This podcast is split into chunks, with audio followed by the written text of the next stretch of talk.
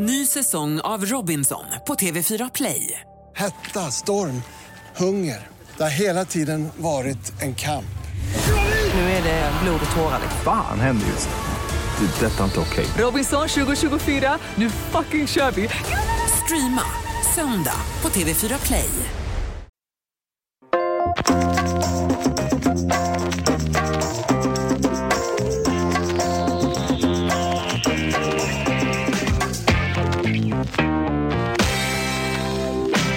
Hjärtligt välkomna ska det vara till Eurotalk som äntligen är tillbaka och skriver in den sjunde maj tjugo arton i programmet där vi fortfarande alltså tar tid på tiden och låter det goda rulla och vandrar alla dessa kilometer, Christian, mm. som är full, fyllda utav kärlek. Och, och mikrofoner. Och, det också. Är du en influencer? Vi ska, inte, vi ska inte prata om det här. Nej, jag bara frågar om han är det. Nej, alltså inte prata fan. om det, men jag frågar om han är det. Vedervärdigt ord, kan vi inte konstatera det? Jo, gärna. Det jag tycker jag också. Det, det var ju valdebatt igår. Ordet säger väl inget fel på, men den laddning det har fått menar ni då? Alltså, ja, vedervärdigt hela begreppet. Ja, hela, i, jo, men det är ju laddningen det har fått. Det är ganska innehållslöst, det är inte det? Liksom, du är ju, ju self-promotion handlar om egentligen. Jo, men nu handlar det ju om laddningen som har blivit mer i medievärlden som det är nu. Mm. Ja, men du, vad tänkte du säga? Ordet influencer annars är väl inget fel på? Jo. Ja, men det är allt vad det innebär liksom. Ord betyder saker. Ja. Sorry. Du, vad tänkte du säga där, Chris, eh, Mart, eh, Noah?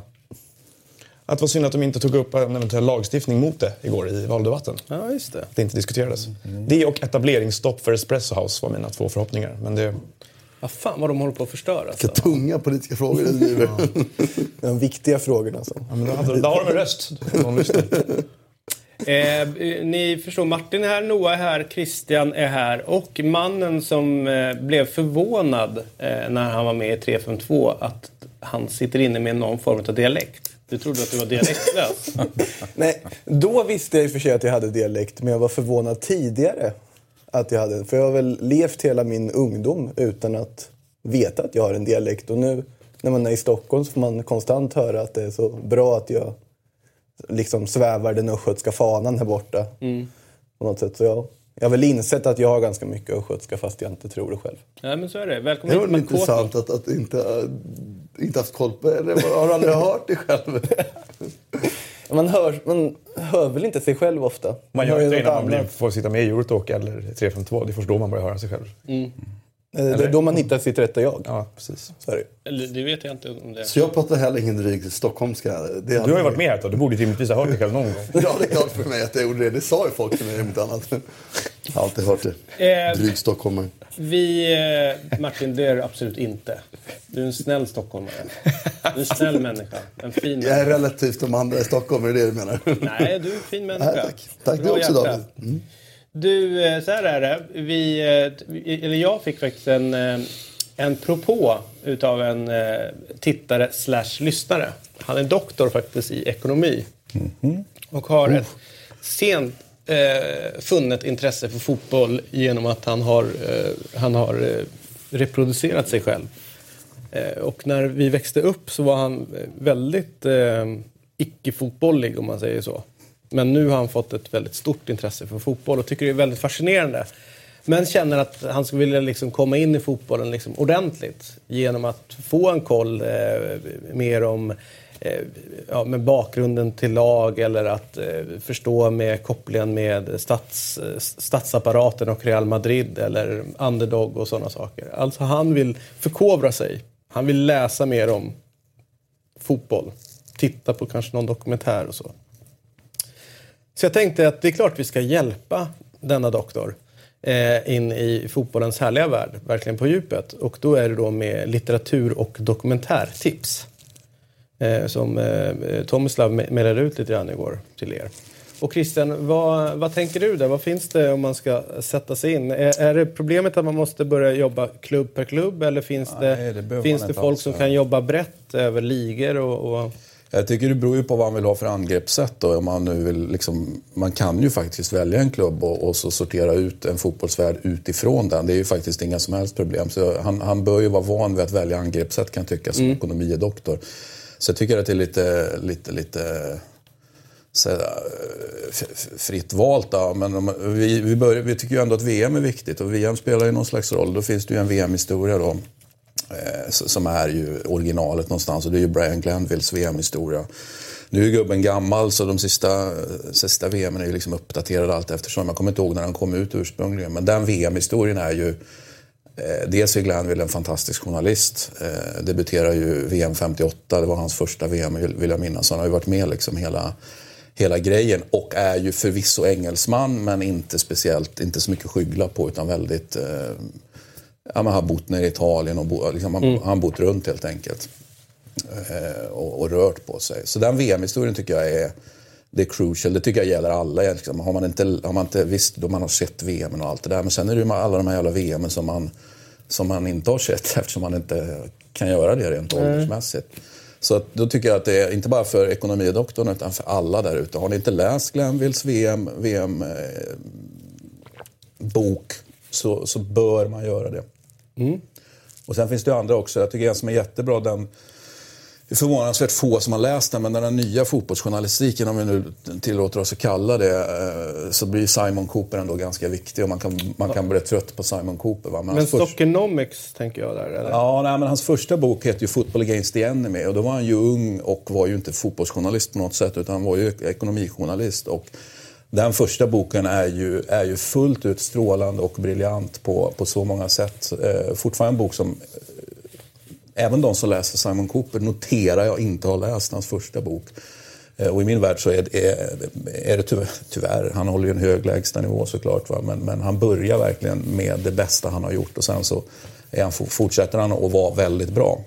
Men, men just Football Against the Enemy, det, vi hade ju inte haft dagens fotbollsjournalistik på det sättet om inte han hade skrivit den. Eller så var det bara så att han var först ur, ur, ur startblocken då, jag vet inte. Sen är det ju viktigt att, att hantera, jag tycker det finns ju en del, det finns ju Barca-böcker här som är bra, det finns en bok eh, som är skriven innan Barcas, vi pratade ju i förra programmet om, när du inte var här men då kanske har lyssnat på programmet, jag pratade ju mycket om att, att Barca, det finns en modern historia som är extremt framgångsrik, och sen var den såklart framgångsrik tidigare också, men den var kanske någonting annat. Och då finns det en fantastisk historia, ja, Barsas historia helt enkelt, av, av Simon Burns. Och kommer inte jag helt fel nu så kommer den ut ganska exakt millennieskiftet. Mm. Så den är ju I tempi non sospetti, som vi säger, den är skriven i, i, i, i tid så att säga. Right. Så, att den är, så de tre tycker jag är, är tre, jag har, jag har fler ändå. Men det är inte så att det gödslas med bra fotbollslitteratur där ute, utan tvärtom, man kan ju utgå från att om det finns en fotbollsbok där ute så är den med stor sannolikhet i princip värdelös. Så att, eh, jag tycker det är bra att han vänder sig till så kloka människor om råd. Mm. Vad, vad säger ni två? Har ni något? Eh, jag har läst förhållandevis lite fotbollsböcker, men några stycken som är mer sådär anekdotiskt intressanta har varit dels, eh, här har jag tittat, jag skickade till Tomislav några titlar igår. Eh, Självbiografier, så är Bobby Robson fantastiskt bra för att han har en ganska egen historia i och med att han var över hela Europa i så många olika länder och spann över många eh, liksom olika decennier. Eh, sen den här i bredvid, det är filmen då, The Damn United, som är en bok också och handlar om Brian Cloughs korta tid som Leeds-tränare innan han tog fart. Han var, han var i Derby innan och sen så var han ju Nottingham efter och byggde hela sitt arv där egentligen, men däremellan var han tänkt att ersätta då Don Revy, jag tror han är, uttalas va? Eller? Ja, jag skulle nog säga eh, i, i Leeds efter en fantastiskt framgångsrik period och misslyckades ju fatalt. Han var väl bara där i två månader eller någonting. Men den avhandlade om två månader om vad som hände.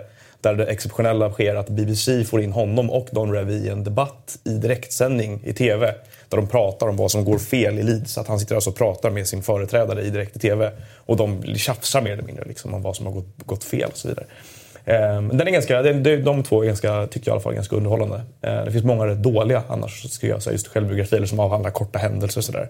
Sen de andra två är lite annorlunda. Edge är ganska ny, den kom förra året. Den är intressant, det är Ben Littleton som har varit runt hos tolv tretton olika klubbar eller tränare runt om i världen som har lite annorlunda avvikande arbetssätt.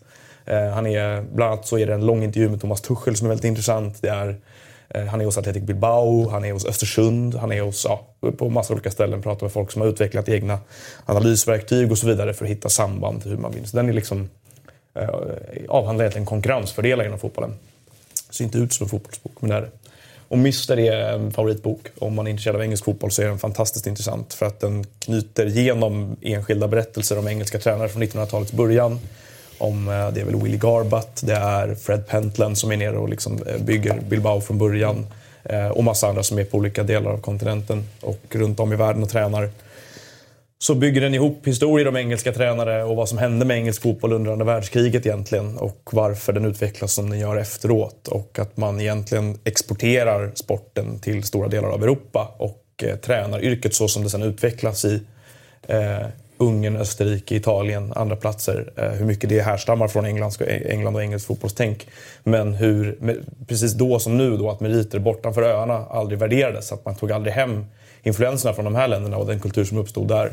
Eh, och den bottnar egentligen i då, som är en sorts ganska lång eh, epilog på slutet om vad som har hänt med engelsk fotboll de senaste trettio till fyrtio åren och idealen som styr och eh, hur man är fortfarande för liksom, eh, vad ska man säga, immun mot att ta in saker som händer i andra länder. Den är, den är fullständigt briljant tycker jag. Mm. Makoto. Mm, jag kan säga att The Damned United är en väldigt bra film, så det kan jag också rekommendera faktiskt. Eh, de, annars så bokmässigt så är det väl lite spanska böcker eller som handlar om spanska fotbollen. Jag tänker främst som jag skulle vilja rekommendera då.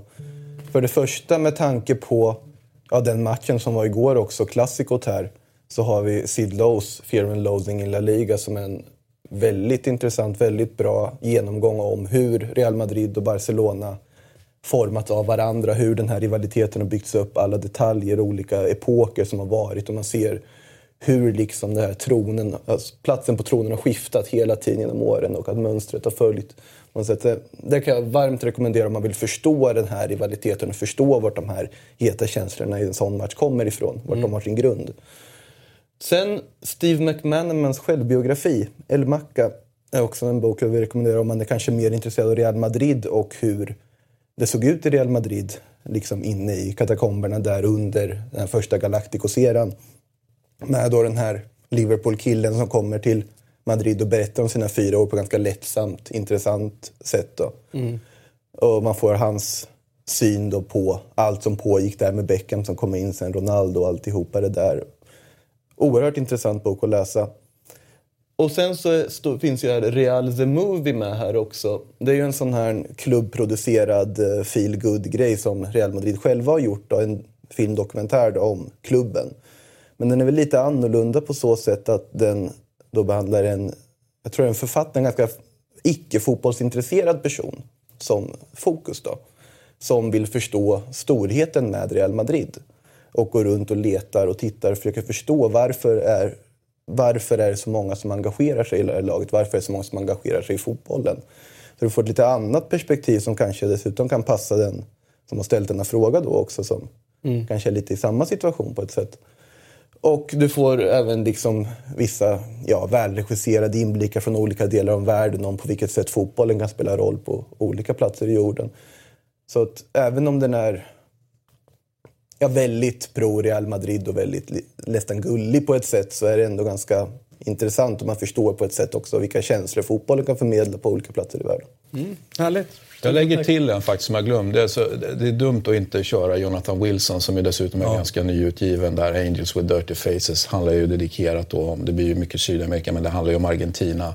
Det är en fullt ut briljant bok eh, skriven på ett, på ett eh, med så mycket historia så finns det ju alltid det här att det kan bli lite det kan bli lite tråkigt skrivet ibland kan jag tycka. Men Jonathan Wilson är ett strålande bevis på att det går att skriva fotbollshistoria på ett, på ett briljant sätt. Mycket, mycket bra bok. Finns inte något härligt med, så fort någon säger det handlar om Argentina så blir man så här, det finns någon, det blir någon så här skimmer över. Så men har miss, vi har det, miss... har ni det i en generation? För oss är det, för mig är också Argentina alltid någonting så här...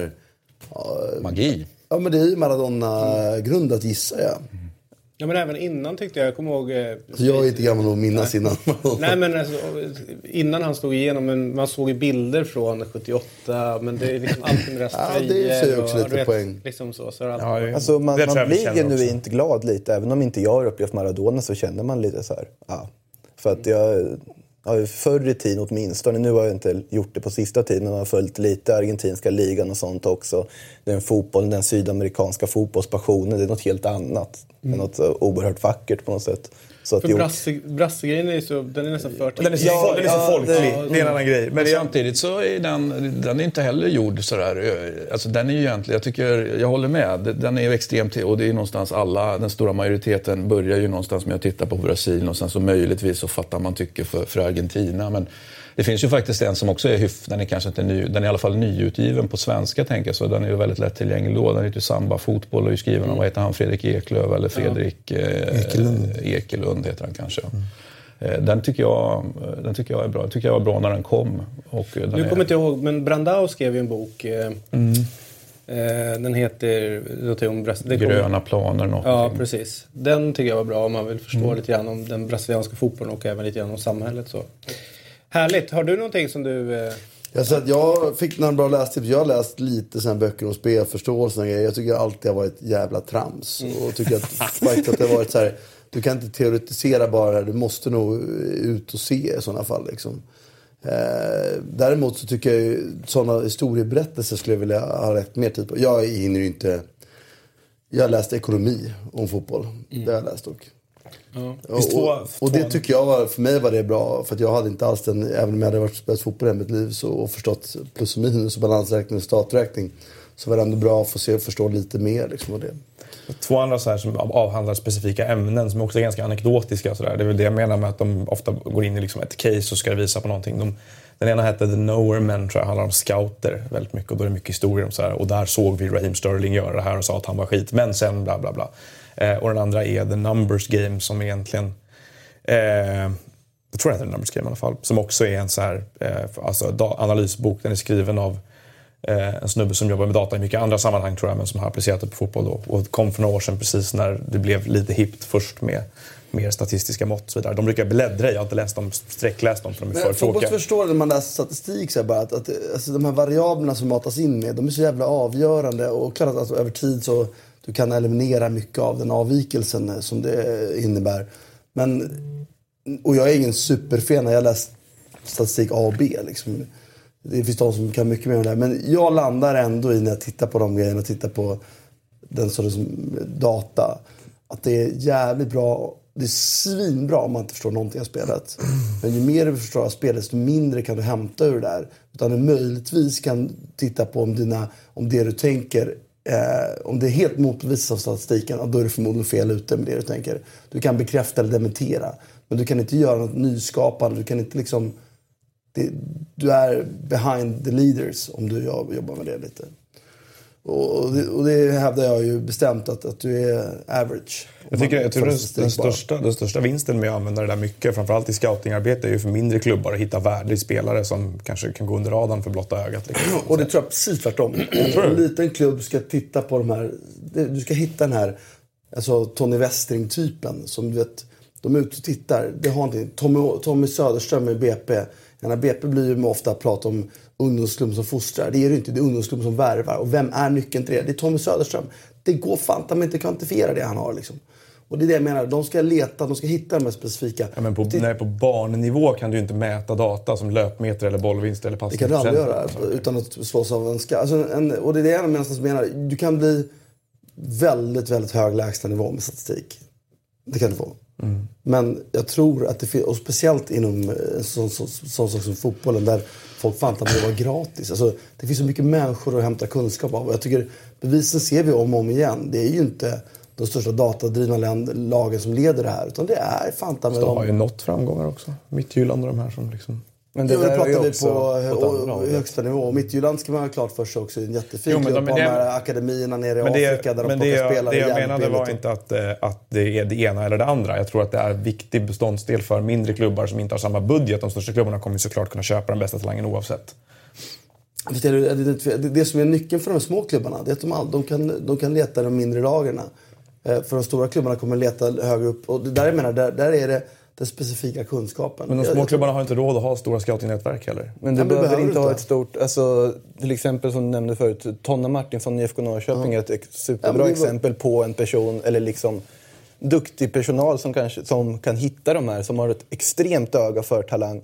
Sen ser inte jag emot att absolut en statistisk databas kan hitta någonting som kanske inte de andra klubbarna ser. Titta på hela liksom Moneyball-filmen om jag har sett en exempel. Ja, och, de ja, och, jag menar. Precis, men de mekanismerna är ju väldigt mycket svårare att applicera på fotbollen som är ett helt flödande spel än på till exempel ja. baseball som ja, det går absolut inte att ta rakt av. Det är det fällan som logik i. Precis, ja. Nästa grej, en annan sak är att just Moneyball-grejen, den bygger ju på historiska data och mm. approximeringar.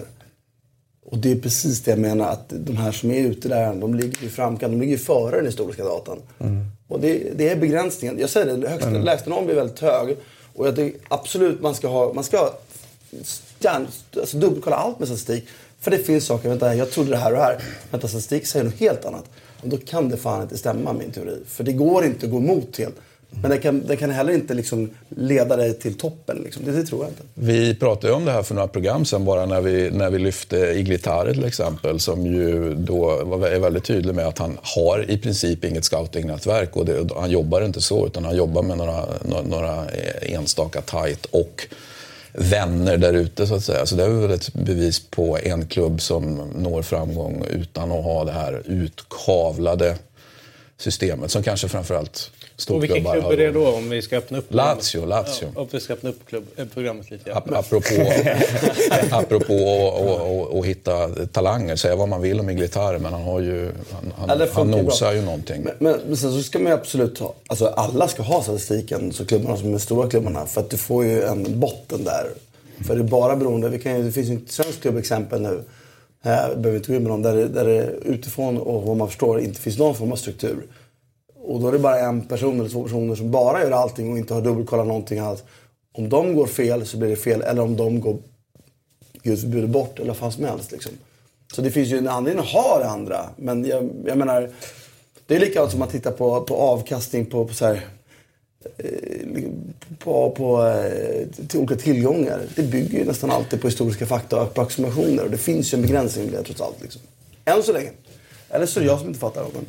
Jag tror ändå det är viktigt att, alltså det är viktigt att ha båda, för statistiken behöver du för att så liksom du säger, dubbel, verifiera att vad gör jag rätt, för om du inte har den basen eller den kunskapen till exempel, så ser vi många exempel på tränare som kör på samma gamla vanliga för de tror det funkar utan att egentligen ha belägg för att det fungerar. Mm. Däremot om du fullt helt och hållet baserar på statistiken, så kommer det ju andra sidan bli fel också, så båda behövs ju på så sätt säger. Och statistik kan också, vi brukar ofta prata om prestation kontra resultat här, mm. det är ju ganska populärt det här också, statistik kan ju även förstärka intrycket av att en prestation faktiskt var bra, mm. men att exakt. Resultatet går att visa någonting annat. Och samma sak med om en spelare gör nitton mål, men alla är drömmål från, på volley från fyrtiofem meter, som Papissi gjorde en vår i Newcastle till exempel. Då kanske man ska fråga sig om hmm, kommer det här fortsätta, eller är han värd att lägga alla pengar på i sommar och så vidare. Så sådana där variabler tror jag liksom att de kan vara ganska, med en ganska snabb överblick kan man se. Så expected all statistik goals måste sätta i sammanhang helt enkelt. Ja. Tänk om det är så enkelt. Är du med? Glaset är på samma och, gång och där halvtomt och halvfullt. Och det finns ingen som, som, är, en, som är en absolut sanning i det hela liksom. Här ligger en skruv. Jaha, precis. Jag tappar den. Men eh, eh, vad härligt. Det var inte bara det du har tappat, David. Du har tappat så jävla mycket kilo också, som man undrar var det tar vägen. Ja, det är också faktiskt. Just undrar om jag inte bara kan tappa den jävla nackspärren. Då vore mitt liv mycket bättre. Hörru du, eh, bara för att avsluta det där med statistik, så håller de ju på med i C-more expected goals och expected att man ska inte släppa in mål eller släppa in mål och sådana saker. Den, den kan jag också bli lite pressad över med att du borde ha gjort så här många mål, eller man borde då, i det så ja, det finns ju säkert någonting som man, jag tror det var Axén som sa det, att det här är jättebra verktyg, för nu kan man förstärka en känsla, alltså man, kan inte, man behöver inte gissa utan att titta hur mycket vi skapade trots att vi förlorade. Men är den helt tillförlitlig? Alltså det känns som att man... Vi har pratat om den här förut, vi pratade om den när ni pratade om Manchester United. Mm, för exakt, en ja. månad sedan eller två månader sedan. eh, den säger inte heller hela sanningen såklart. Det enda det jag, det jag brukar använda det för till exempel, det är om man då har ett intryck av att eh, ett, spel, ett spelsätt funkar egentligen, men att den individuella kvaliteten är för dålig. Så att säga att du känner att det här laget kommer till till exempel, ja, de, de skapar så här många chanser liksom, per match då, som borde vara mål om det står ut över tid liksom. Då kan du kanske dra slutsatser om att de har för dåliga avslutare eller att de är skapar... För att det är, den ska även mäta kvaliteten på chanserna, eller liksom, mm. hur bra chansen är. Och samma sak om du har ett lag och du kanske har ett intryck av att det här laget, då, shit, de har släppt in några mål, jag tycker inte de försvarar speciellt bra, som vi då har haft känslan med Manchester United sådär. Eh, och så visar det sig att då, de släpper till extremt, extremt mycket bra chanser, eh, men de har en målvakt som är jättebra. Mm. Så där kan man ju liksom, det, det är väl mer tycker jag för att använda då, om en, är det en tränarhantverk som funkar men brister på grund av individuella, individuella kvaliteter eh, eller avsaknad av dem, eh, eller tvärtom då, är det här en spelmodell som inte funkar men där individerna räddar den lite grann. Typ. Så alltså, brukar jag använda den. Jag tittar på, på just de där grejerna de har, det, det, att jag undrar några saker. Det ena jag har tänkt på att det ofta är, den är väldigt låg ofta. Ja. Och det tycker jag förvånar mig lite när jag sitter i samma match. Jag bara, nej men vänta nu, den är, no, den är typ en komma ett här. De borde ha gjort tre i min värld liksom. Och titta på chanserna, fan det är ju tre hundra. Alltså, så det är det ena, att jag tycker att den är, verkar konstig på det sättet. Sen i slutändan så kommer det leda till vem, alltså vilka, det borde ta, ta hänsyn till vem, vilken, vilken position som avslutar det, gör mm. det? Ja, det tror jag. För att, är det en forward som avslutar, okej okay, men vem, vilken forward är det? Vad han satt, alltså, det är så mycket mer, och för mig blir det där, det är lika med de här stjärnorna innan. Jag bara, det är så, liksom, vem har gjort så att, vem är det som står värderat på värderat? Någon måste ju ändå värderat allting från början.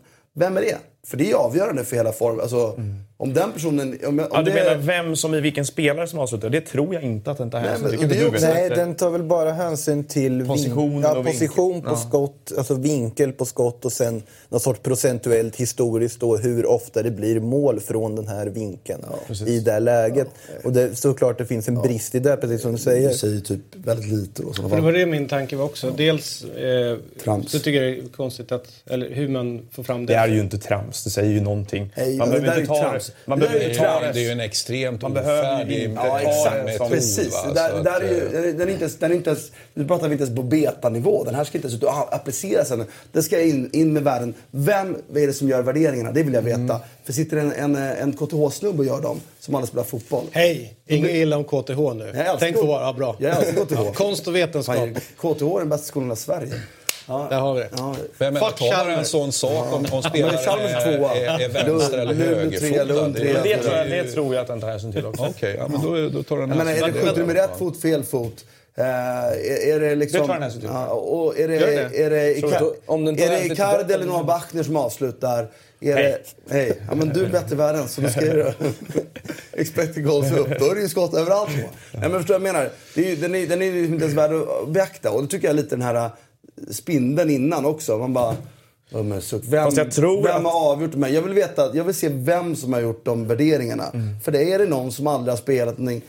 Då ska jag pra- vill man ju veta hur bra är han på kan fotboll men det beror, eller hem. Men allt, allt det här beror på hur man betraktar de här grejerna. Är det någonting som man ska låta styra en hel analys av någonting? Ja, för mig är det lite en indikation. Alltså det är en tendens till någonting. Så här, okej, här har ett lag som hela tiden skapar enligt, enligt den här modellen då jättemycket bättre målchanser än vad de gör mål. Det borde rimligtvis plana ut över tid eller om de köper en anfallare som är bättre avslutare. Och då har jag, tycker jag att man kan se så där på de där värdena hur de planar ut över en säsong. Alltså ett lag ofta antingen över- eller underpresterar den där i en viss tid. Och sen så brukar det hitta det fort- Jag har inte emot metoden. Nej. Problemet är att, här, att den här, som Christian säger, den är ju extremt ofullfärdig.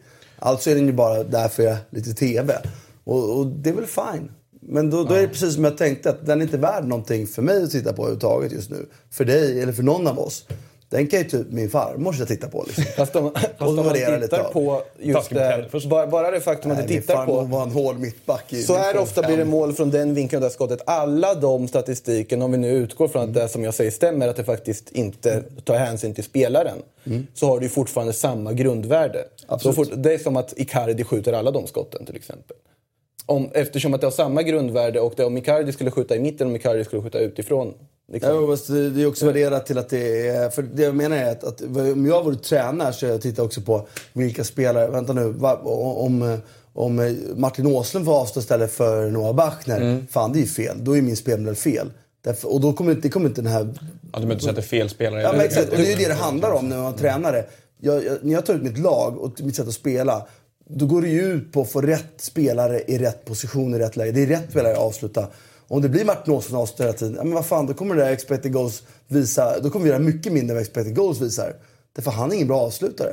Nåbackner däremot, en bra avslutare. Men det var det jag menar från början. Den aspekten kan du aldrig se genom det. Men däremot kan du se vad i vårt spel, vad för typ av chanser skapar vi. Kan du fortfarande se oavsett vilka om vilken spelare. Vilka vinklar vi skjuter i. Ja, vart väljer vi att ta avslut? Vart, på vilket sätt gör vi det? Ja. Och det går även, till exempel vet jag att eh, landslagets målvaktstränare Mats Elvendal använder det tvärtom för i målvaktsträningen. Och titta på motståndarlagen. Vilka vinklar, hur... Jo, absolut. Och när, om jag är tränare tittar jag på... Vänta nu, jag har den här målvakten. Han är bra på att rädda på det här sättet. Alltså se till att mitt försvarsspel organiseras mm. med utgångspunkten att skotten inte ska... ha en målvakt som är, är dålig... Alltså nu förenklar jag väldigt mycket här. Mm. Som är dålig på att komma ut. Men då är det mycket viktigare att få ut en back och, st- och stänga ner inläggen än vad det skulle vara om jag hade en stark mm. huvudspelare. För jag egentligen tycker jag att slå inlägg är ganska ofarligt. Men han är riktigt dålig på det. Vi måste stänga ner ut... Alltså det är en... Det är en när jag bygger mitt spelsystem så är det en variabel. Mm. Och det vi, borde ta hit, vi borde ta hit... Eh, vi har stått och pratat med några av de här. Ola... Lidmarket, ja. Är det han som Augusten gör det med Augusten? Ja, precis. Han skulle kunna reda ut de här mm. ja, botten mycket bättre än vad... Det belåt som pappa till allt det här i ett svenskt perspektiv. Ja, vi, vi, alltså, vi, vi, vi lämnar statistikgrejen eh, ja, där. Med glädje. Ska, ska, ja. Ska vi återkomma till det? Men, men det förstår vi rätt om du tycker att det här är svinbra och borde användas jättemycket? Jag tyckte jag ska göra, men det är färdigt. Och vem som har byggt det. Ja, men det var det, det, det, det jag förstod. Ja. Låt mig eh, knyta ihop det och säga att det, det som är så fascinerande med fotbollen, det är ju att det är ett spel som, är, som i, i grunden är väldigt le- enkelt, men är jävligt svårt att utföra. Och sen försöker man hitta förklaringsmodeller. Mm. Eh, det är egentligen det. Eh, och vissa saker kan man inte förklara. Man kan inte förklara en Messi eller en Ronaldo mellanåt eller en Zidane eller en Di Stefano eller något liknande. De har någonting som inte går att få ner på ettor och nollor helt enkelt. Och det finns inget som en absolut solklar straff till exempel. Alltså jag kan säga att jag har sparkat ner en kille en gång och det var straff. Det var liksom ingenting att snacka om. Mm. Det finns oändliga lösningar. Det är det som är härligt fotboll. Så att det finns solklara straffar också. Mm. Till Champions League då så... vet jag att Borrell kastade sig ut och konstaterade att det var en svagaste, att Liverpool är det svagaste C L-finallaget i modern tid från höften. Monaco utmanar och det, det tog lite fart. Tog skruv där, ja. femtiofyra kommentarer, hundratrettiosju stycken som hjärta och sexton tweets. Jag kan det är lite tråkigt att konstatera att många Liverpool-supportare som jag håller på Liverpool faktiskt är, är otroligt känsliga för kritik. Ganska osakliga, faktiskt otrevliga. Och det, det gör mig lite ledsen liksom. Men jag skulle vilja faktiskt vända på det för jag tyckte det blev lite... Eller så här. Jag håller inte med Christian i sak där, men, men det är en annan nej, sak. Men alltså, förlåt Christian, jag, du, du tog fram en papperslapp. Ja, men jag tycker att det, det, det där var det, var det första jag tänkte på. Alltså, det hade ju alltså, det hade gällt detsamma. Det var ju väldigt många Liverpool-supportrar som hakade upp sig på att jag eh, såklart ville att Roma skulle gå vidare. Och de var minsann inte bättre. Nej, men det var ju, liksom, nu var poängen att det finallaget, och då ska vi titta på dem. Eh, och så tittar man i modern tid och då blir jag lite ledsen för att oftast i modern tid har det varit eh, när det kommer en, en, så att säga, en sån outsider upp Leverkusen, Valencia, Monaco till exempel. Alltså i modern tid så, har, så, så får de ju smör i de där.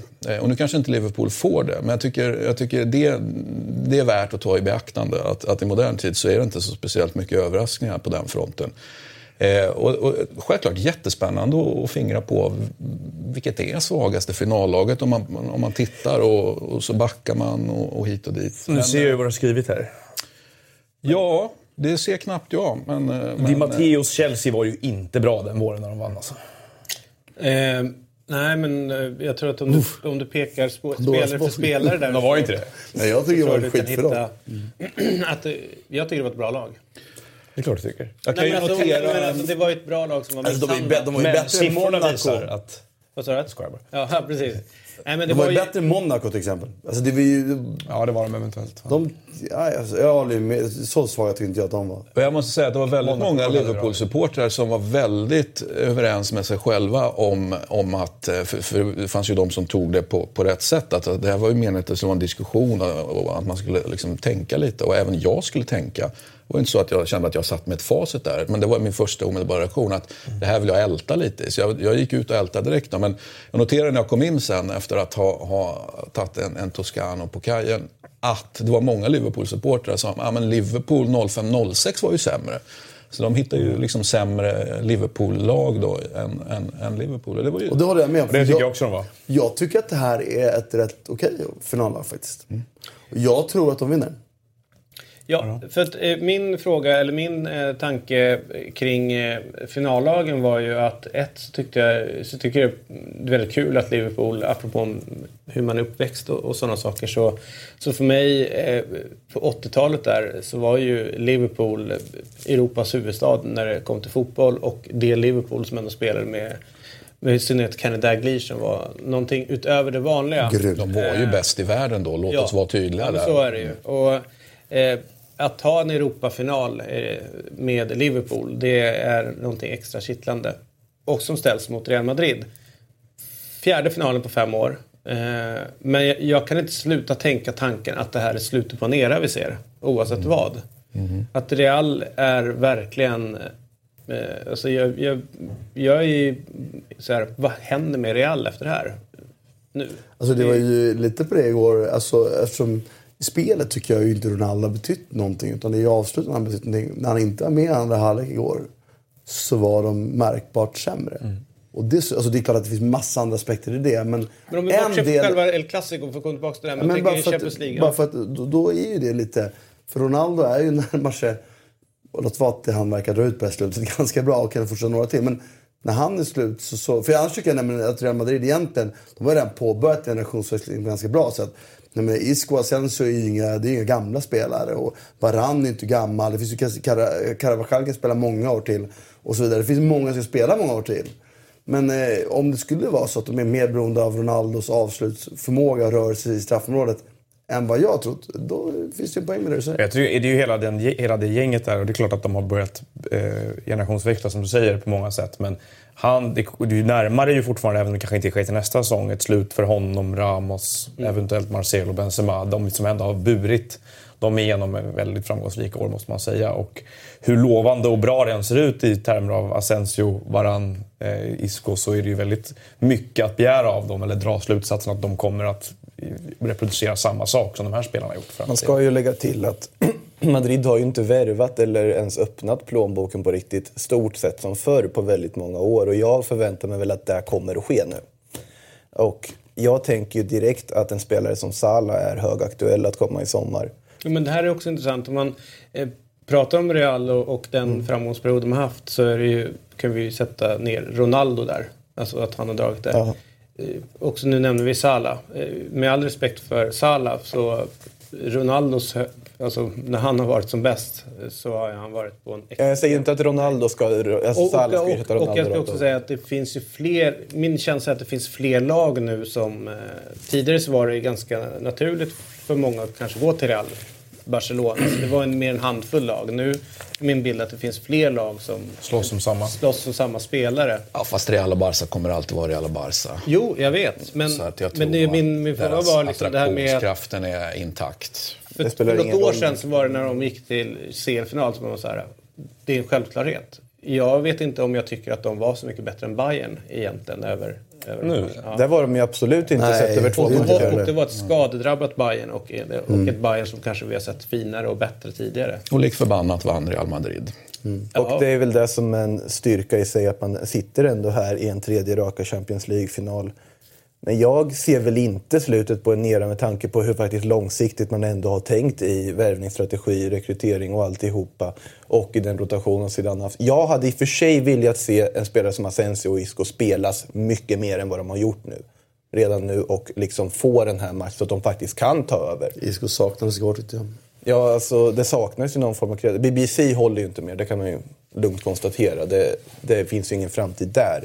Men en framtid för det här Real Madrid under sidan tror jag absolut att det finns, sett till att även andra stöttespelare, typ Casemiro till exempel, är inte heller gammal. Han är ju kanske en av de absolut viktigaste spelarna Madrid har idag. Varför, varför startar inte han mot Bayern? Alltså, Kovac, det var, det var han ju... haft känning, eller? Ja, det, det alltså, vi... Kovacic startade istället. Kovacic gick ju in och spelade någon sorts... Uh... pivoteroll även i klassik, och det gick ju inte så bra, men han har ju ändå skött den ganska bra väl för att komma ju, in där. Det var ju en av de alltså, största problemet Real Madrid hade den här matchen. Den andra matchen var att det var, det var ju vidöppet på central mittfält. Ja, Bayern spelade ju rakt igenom Real Madrid. Det är ett under att de inte vinner för Bayern München, för att skylla sig själva, tycker jag. Ja, för alltså, det kan vi väl hålla med om. Att ja, det jag blev överraskad över att Real Madrid inte var bättre. Hur var reaktionen på plats där när den här målvaktsingripandet skedde? Vad tänkte du? Att jag typ inte hann med att se vad som hände. Alltså. För att man, jag fattade inte på plats att han hade försökt ta det med händerna först och så kom på sig själv. Liksom. För att vi, vet man, när han, när de har bollen släpper hem, då börjar jag ju titta uppåt i planen. Var är, vad spelas nästa boll nu? Vad finns, hur ligger pressen till? Och så tittar man tillbaka och så är det öppet mål. Alltså det bästa man på mot öppet mål. Jag hann inte mer se liksom. Världsrekord. Faktiskt. Men... Eh, ja, den är... Det är en tabbe. Det finns solklara straffar, det kan vi konstatera. Ja. Och det finns solklara målvaktstabbar, kan vi konstatera. Eh, men, men så är det ju. Eh, jag tror att vi kan eh, grotta ner oss ännu mer inför eh, finalen. Men jag tyckte det var ganska intressant. Och vi kan ställa frågan till dem där ute. Eh, vilka är det svagaste laget som har tagit sig till en eh, Champions League-final? Ja, och så får vi väl säga i hyfsat modern tid då, för annars så... Det kanske är så enkelt att vi får dela in det Europa Cup och C L, så vi pratar C L då helt ja, enkelt. Men det, blir ju, det, det svåra här blir ju också att idag så finns det...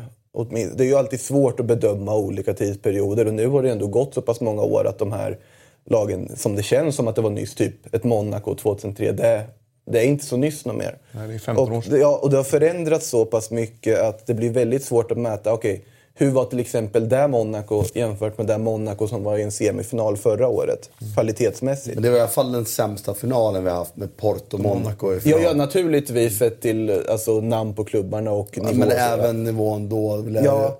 För det var ju skrällar som tog dem till finalen hela Precis. vägen, och inte match som borde ha vunnit. Utan de, det var ju, mm. alltså, man har alltid en tur man förtjänar, men ja... Men det blir väldigt och Liverpool, ja, förlåt, men, alltså, ja. Liverpool är inte ett av dem, skulle jag säga. Jag tycker det här Liverpool-laget är bra. Jag tror att de har bra chans att slå Real Madrid. Eh... Jag tror att de vinner. Det tror jag också. Jag det enda, det är en sak som talar emot det är att Klopp har förlorat sina två europeiska cupfinaler som han har varit i. Mm. Han förlorade mot Bayern München, och när de tog ledningen mot Sevilla även i Basel där med Europa League, när han var med Liverpool, så föll de ihop som ett korthus efteråt. Jag skulle vilja tillföra mer spelmässigt och säga att så här, Liverpool behöver ändå ha en Mané som är så bra som han varit nu sista matcherna. Han var ju riktigt bra också mot Roma borta, bra i, i, igår var det, va? Eh, och Salah måste ju vara i toppform. Firmino kommer alltid att leverera en bra prestation. Sen måste de eh, alltså klara av Real Madrids bollskicklighet. Men jag tror att de gör det. Alltså Real Madrid är grymma med bollen och de kommer att göra mål. De kommer Men jag har svårt att se att inte Salah, Mané, om de är bra, kommer skapa chanser. Alla är ganska öppna. Ja. Liverpool sätter press på det här försvaret, så, så kommer de alltså, då, då kommer de såra dem. De kommer, Liverpool kommer göra minst två mål. Och jag tror att det kommer bli en grymt underhållande final. Ja, I, en, I en final tror jag dock att det, det blir något helt annat. Det finns ändå så pass mycket kvalitet, även om det är alltså, ren vilda västern och vidöppet som man matcher. Real Madrid och finaler, det blir något helt annat. Titta på förra året mot Juventus också till exempel. Man, det kändes ganska jämnt ändå på förhand. Real Madrid går ut och vinner på det sättet man gör. Mm. Må så vara med en man mer. Men jag har nog aldrig känt mig så lugn inför en final. Det säger inte jag... Det låter livsfarligt. Ja. Nej, och det, det säger inte jag för att nedvärdera Liverpool på något sätt som har en fantastisk offensiv. Men det finns något annat. När det är final så... Så är det final. Ja, det är final, och då är det Real Madrid som spelar Champions League. Det är klart att, att Real Madrid kommer komma in i det här. Man vet att Real Madrid kommer i alla fall inte tappa någon procent av sin mm. prestation, för att det är en match av dignitet och chans att vinna. Mm. För det har de gjort förr. Tvärtom, skulle vända på det, skulle de spela en lugn serielugn match, så är det större chans att de missar någonting. Men jag tror ändå Real, Liverpool har så pass bra omställningar, och jag tycker att de är sjukt bra, Varane och Ramos. Men är man ensam av de ytorna, Marcelo är ju aldrig på plats, och jag tycker inte han ska vara det. Och Casemiro kanske måste komma ännu längre ner. Och det möter att han gör de här korrigerarna, men gör han inte det så skulle jag ändå säga att det är typ femtiofem fyrtiofem till Liverpool. Å andra sidan en skada här på någon en eller två spelare i sista veckorna kan omkullkasta ganska mycket. Efter att... Typ Ronaldos eh, igår. Typ Ronaldo som ju ska vara tillbaka, säger de ju dock. Men säg att Salah och Mané eller Salah och Henderson går sönder i Liverpool och så här, då tror jag mm. Men det blir en grymt underhållande final att se på honom. Mm. Det blir det. Eh, den spelas i Kiev. Så I... Jag tar emot alla bra tips om Kiev sen också. Ja, jag har svär, absolut ingenting. Vad har du varit där? Jo, det har jag alldeles för länge. Och, eh... ja, okay. Status Balotelli är ju när vi plockar ut elva supertalanger som aldrig blev den där superstjärnan de spåddes att bli. Och idag är vi framme vid vänsterback och ni kan gå in och följa Europatipset underscore ett kryss två och nominera eran vänsterback. Och så har ni chans att vinna en tröja med ett tryck på där det är er vänsterback som trycks på den tröjan. Och vi... Vi rastar, raskar på här och säger bara Santon, ja, våran vänsterback. Som, det låter som ett utmärkt val. Ja, så där har vi dem. Att det blev David Santon som då spåddes en lysande framtid som inte blev men den spelaren. Gick till Newcastle och sen så blev det inte så bra. Sen blev det inte. Så, vi... Föredömligt aktuell får vi säga att han är också. Vi är ju hy- rykande färska, är vi inte det? Jo, är det. Vi är, ibland... ibland så eh, klockar vi in eh, i modern tid. Mm. Och då gör vi det liksom... Med besked. Som cutting edge. Och så backar vi tillbaks. Mm. Du, eh, Europatipset då. Jag missade en singelkryss. Jag får minus ett poäng. Men hade ju elva då i grunden. Eh, så att jag får ju, bara, eh, får ju bara tio då den här veckan. Fan, det är ju riktigt bra idag. Eh, och... Men hur jävla svårt kan det vara att sätta det där singelkrysset? Eller är det bara, är det bara eh, maktens arrogans någonstans som, som gör att, du, att du, du vet om det men du skiter i det? Nej, jag ska berätta vad det var. Jag hade krysset på Elfsborg A I K men sen lade mm. sen lade till tvåan. Okay. Men glömde bort då att jag tappade krysset. Mm. Men så ganska onödigt på en väldigt bra rad. Ja, det är det. Faktiskt. Um, men där har vi snyggt utav Christian att sätta singelkrysset på El Clasico, kan du säga. B P-Djurgården hade alla fel på... Vad hade du mer fel på, David? Jag hade... F C K Bröndby. Ja. Ah, vad surt. Mm. Den var med två fel. Ja. Men nöjd med tvåan på Kalmar. Kalmar? Ja, men den fanns där absolut. Jag måste säga att en singelkryss istället, jag tror inte jag satt ett enda. Nej, nej det var, jag hade ju... Jag hade ju jag kan bra svit, en, svit, en svit där på fyra, fem veckorna satt de. Den totala Sassol, ställningen Sampdoria, då. Sassol, Sampdoria, singeletta. Mm. Den hade man. Mm. Nu börjar det bli tufft här i toppen. Ja, och där är ju det minus ett på mig eh, ja. Som ligger där som ni ser. Christian tar in på Gusten. Mm. Ja, Christian och Gustens egna kamp där rullar ju på. Eh, härligt, vi vandrar vidare och tar oss till England till att börja med. Det är lika kul varje vecka. Och vi börjar med att kolla på den här filmen med anledning av det som hände lördag morgon. Poof! Nej, nej. Nobody's prepared for the United job because it's just a unique job.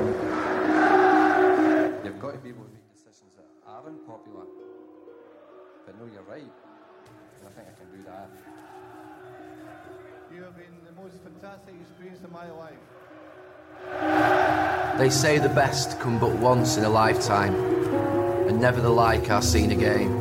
Bruce, yes! Unbelievable! Something amazing happened here. The theatre of dreams. He dared to dream, and we followed. That's the moment old Trafford has been waiting for since nineteen sixty-seven. Faded glories were all around. He would have to start again. There's a smile on the face of the United manager. Some joy at last for Alec Ferguson. United against the world. In English football, they have no equal. He circled the wagons, protecting all who served him. A trust like that can't be bought. The man they all call the boss. Building a club with kindred spirits. A father figure. Confidant. A winner. Suddenly there are smiles everywhere you look around Old Trafford. The master of the mind games. A word. A pause. A glare.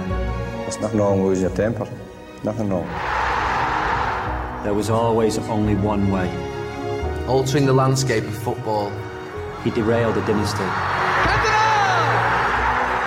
And built an empire. Can you believe it? Manchester United have won the Champions League!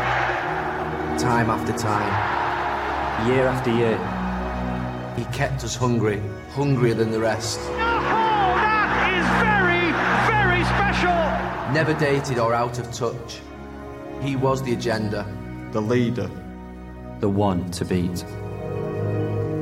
We silence the neighbours in his final flourish. The title stays in Manchester, but Manchester is red again. The greatest. History will tell a tale of a man without equal, leaving a generation that knows only success, who believed it would never, could never end. The most remarkable career British football management has ever seen. What of an encore? Not this time. Not now. Just memories.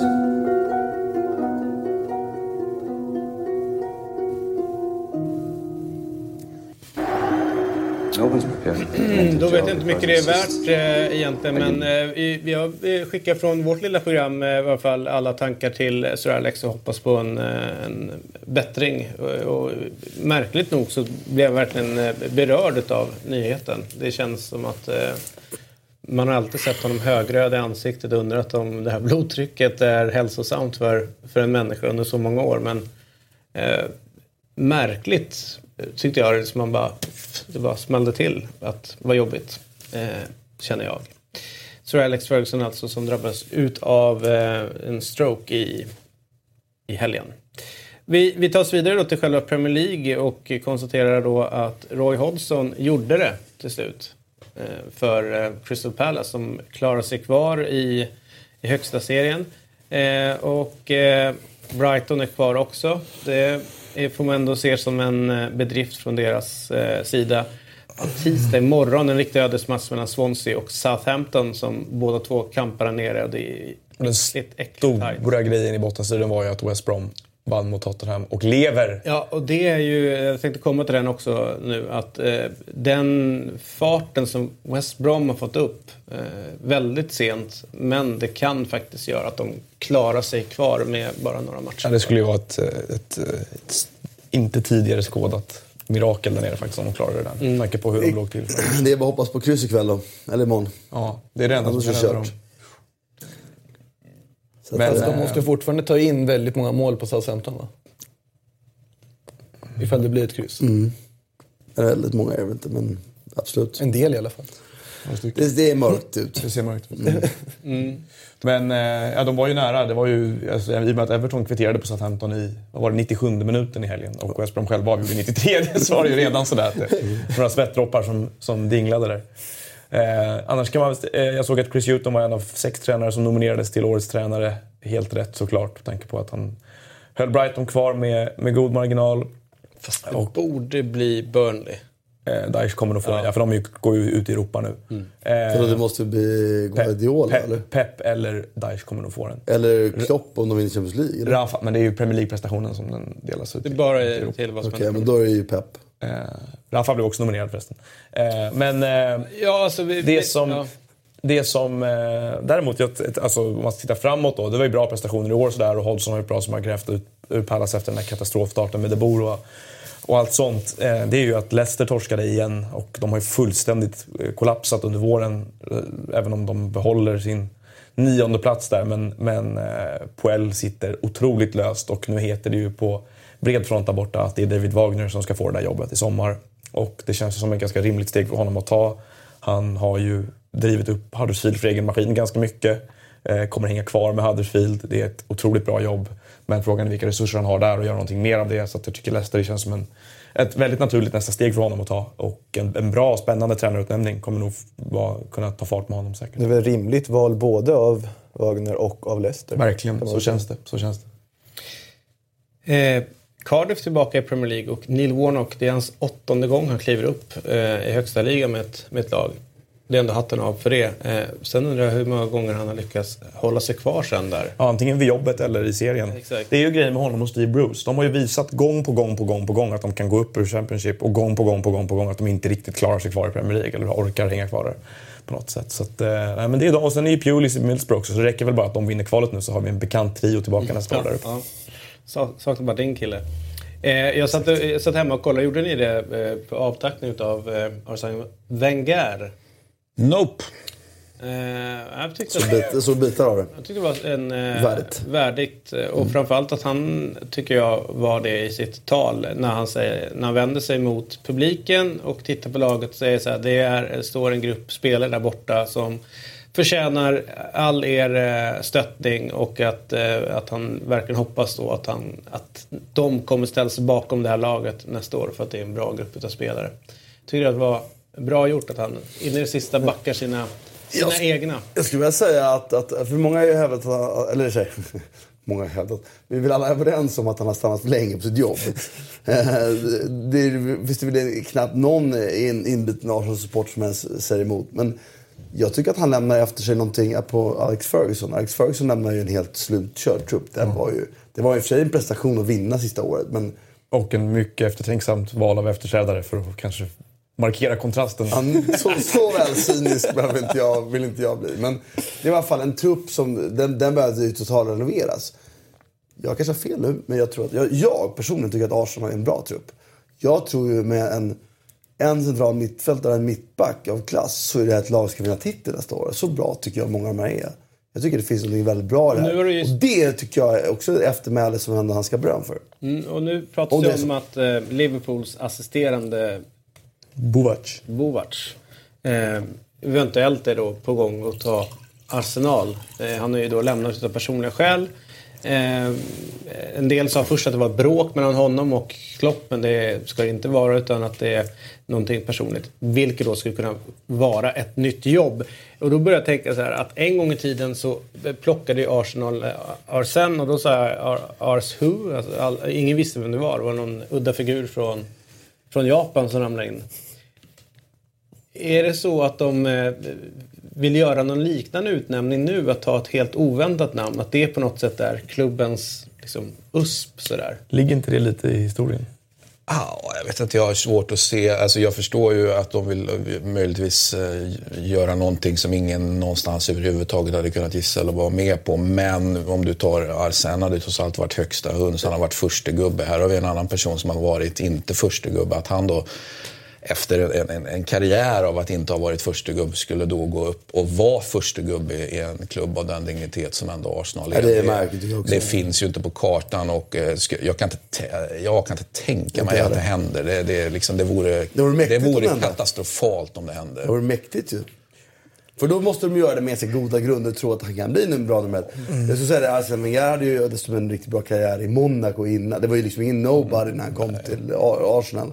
Han hade ju faktiskt uppnått större europeiska framgångar än vad Arsenal hade gjort sista åren när han kom dit. Så det var ju inte en... Det är alltid fascinerande med den här andra tränarmyten också. Det vill säga, ja, det är egentligen han som är the brains bakom. Mm. Den, det där heter ju nästan alltid.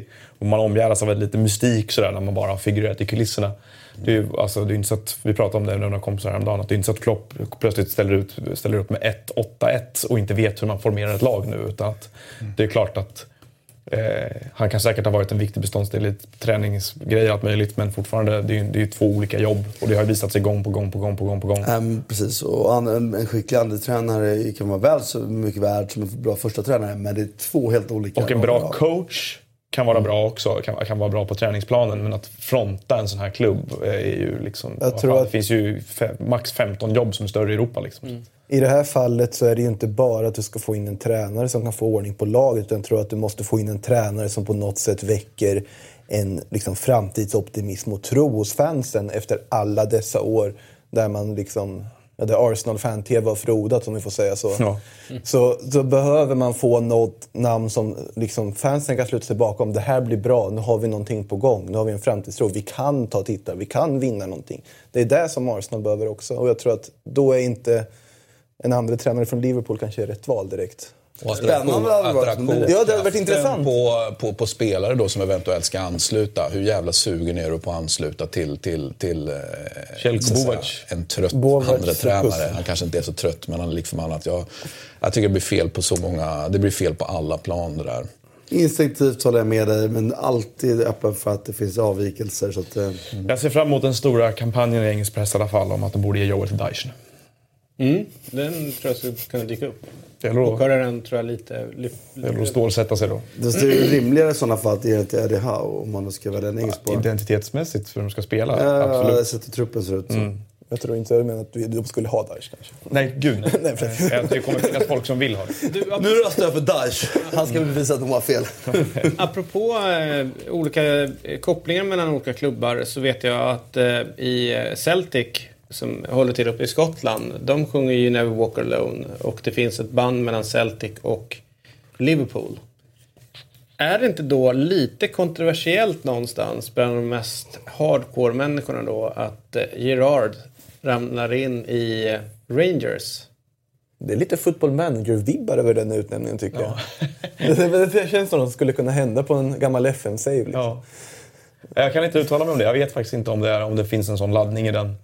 Ja, det finns ju, det, det finns ju då, ja, som du säkert känner till, då det protestantiska mot det katolska. Precis. Och det finns ju också då mot det brittiska, alltså där Rangers har en, en ja, de ser som, som, som Eng, alltså, koppling till England och, och, och så vidare. Superinfekterat, absolut. Jag, vill börja, jag, jag gör jämförelsen mellan Lecce Bari när Conte tog Bari. Det var ju... Eh, gick ju bra i Bari och då är ju nej, då är det lugna puckar helt plötsligt i Bari, men i, i, i Lecce i det fallet så var det ju liksom från dag minus ett extremt kontroversiellt och, och är ju fortfarande sjukt kontroversiellt, så att jag kan tänka mig att man är ledsna söder om gränsen. Men eh, man får ju säga att det är, alltså, Gerards ledaregenskaper och auktoritet får ju med sig någon sorts liksom, vad ska man kalla, injektion i Rangers. För skotsk fotboll har ju varit död i ganska många år, måste man ju säga. Mm. Det är ju mer eller mindre en formalitet varje år att Celtic går hem den där titeln, känns det som nu för tiden. Så att... Och sen, sen Rodgers kom in så har de ju dessutom sprungit över lag med så många mål så att det är rent ut sagt demoraliserande bara att titta på. Men eh, om han kan skapa någon attraktionskraft i ett fortfarande ekonomiskt sargat Rangers och, eh, och jag menar, gjuta något liv i dem så att det uppstår i alla fall en, någon sorts rivalitet och lite friktion i toppen där uppe, så är det bra. Och sen tycker jag också det är rimligt att han tar det jobbet, att han får ta ett ekonomiskt underlägset klart andra lag i, i då, hierarkiskt sett i Skottland. Att det inte blir den här kampanjen för att han likt Giggs eller någon annan skulle få ett bra jobb i Premier League direkt bara på grund av sin spelarkarriär, utan att, ganska nyktert och, och lite ödmjukhet från hans sida också att han, att han kliver in där. Och intressant då, Rodgers mot Gerard, alltså tränaren Precis. mot kaptenen. Framöver, mm. den före detta. Men jag hoppas att det går bra. Det ska vara kul att se om, alltså, hur mycket han har plockat upp eh, som eh, lärling. lärling och vad, vad han kan göra som, som tränare. Rodgers kommer ju också lobbas för till Arsenal naturligtvis. Ja, och, och grejen är att Rodgers tycker jag, eh, man säger, det han gjorde innan han kom till Liverpool och delvis eh, under perioder i Liverpool var inte all bad. Ja, mycket... Sen så det han har gjort i Celtic nu visar ju att de har ju som, som förening och hur de spelar och tränar och alltihopa, så säger alla att de har ju liksom verkligen lyft sig en, en två nivåer. De har ju varit, han har ju varit naiv på mycket sätt, många sätt i Europaspelet med Celtic, och de har gjort på snytingar som är rent ovärdiga där ute hela tiden mot, mot väldigt bra lag. Det man får säga om honom, jag håller med dig att eh, den, den liksom mycket, mycket besynliga sommaren de gör med Rodgers innan han får sparken på hösten där, den fläckar ju ner vad han gjorde i Liverpool, för att som vi var inne på förra veckan så är ju den säsongen som de presterar tretton fjorton, du kan ju verkligen lasta honom för mycket saker, men du måste också kunna plocka fram att han faktiskt får fason på det Liverpool-laget på ett sätt som inte många tränare har fått. De har inte bara poängsalt utan även sättet de spelar på är ju väldigt, väldigt utvecklat och inspirerande framåt framförallt. Och att han då dessutom basade över ett Swansea som var ex- exceptionellt bra ett par år. Så att han har ju lite, en lite oförtjänt stämpel av sig som en pajas i England tycker jag. Och det är klart att det finns stora frågetecken för hans förmåga att organisera upp ett försvarsspel. Det är klart att han som medial personlighet och har ett ego som kan gå folk på nerverna och vara väldigt fånig emellanåt. Men med det sagt så är han ju absolut ingen usel fotbollstränare. Nej, så är det. Hen- eh, Henrik höll på att säga, det heter ju inte, det heter ju Christian. Mm. Hette du inte Henrik förut också? Vad heter du andra namn? Mats. Mats. Ska vi ta oss till Italien då? Ta vår Mats ur skolan från England. Eh, där det, det, det känns som att eh, oavsett hur länge man sitter och gör Eurotalk och sen så snurrar tiden på, så finns det vissa diskussioner som liksom alltid hela tiden dyker upp. Ja, tydligen. Ja. Till Bari. Eh, Eller? Och Sarri... Eh, fortsatte ju sin kritik, får man ändå säga, mot Napoli, och han har ju hamnat i någon form av eh, diskussion nu med ägaren. Ja, den är ju minst sagt offentlig också, vilket ju man kan tycka är oläckligt. Eller så är det en härlig tension i det. Det är, alla, det är ju spännande att följa. Däremot så är ju ingångsvärdena de samma som de har varit nu i, i, i två år. Kritiken från, från så att säga, båda håll, från Sarris håll, från De Laurentiis håll, är ju fortsatt densamma. Eh, och jag vet inte vad som är viktigast här egentligen, men, men De Laurentiis kritik går ju ut på du roterar ju för helvete inte, och du sket i Europaspelet. Jag hade inte gett dig tillåtelse att göra det. Eh, ja, och det är han som bestämmer. Så att... Eh, han har ju dock flirtat väldigt länge, hela, hela våren, hela vintern, med att han, att han ville ha en förlängning. Eh, och det är ju inte, det är ju inte De Laurentiis fel att den förlängningen inte har kommit till, utan det är ju faktiskt Sarris fel. Det är han som har valt att inte krita på då. Det tycker jag man kan, man kan fastställa att det, det, det finns en sån sanning då. Sen har det varit väldigt mycket snack om eh, från Roma-håll då, eh, och där Palotta har varit ute angående V A R eh, och ganska hårt. Ja, men han har ju ingen trovärdighet, så det är ganska ointressant vad han säger, kan jag personligen tycka. Det är mer intressant då hur Monchi spelar det här kortet, där han säger att ut i italiensk fotbollsperspektiv, italiensk fotboll måste steppa upp här nu. Nu är det inte bara Roma som har råkat ut för grejer, Juventus har råkat ut för grejer. Eh, ni måste vara starkare och kunna liksom försvara den egna fotbollen mycket, mycket, mycket, mycket bättre. Så jag tycker Monchis ord är intressanta här. Med det sagt förstår jag att han spelar det här kortet, för att det är, det är ett det är ganska självklart kort att spela som spanjor. Mm. Eh, och Florenzi, det har varit en annan final med V A R eh, än, eh, än det man ser. Ja. Det kanske men, hade men, varit final utan Florenzi. Ja. Det... Men eh, nu jag har inte de kritat ner det här, men jag tycker ändå det som ändå sticker ut är ju ändå Inter, Juventus och det eftersnacket som liksom fortsätter ligga kvar.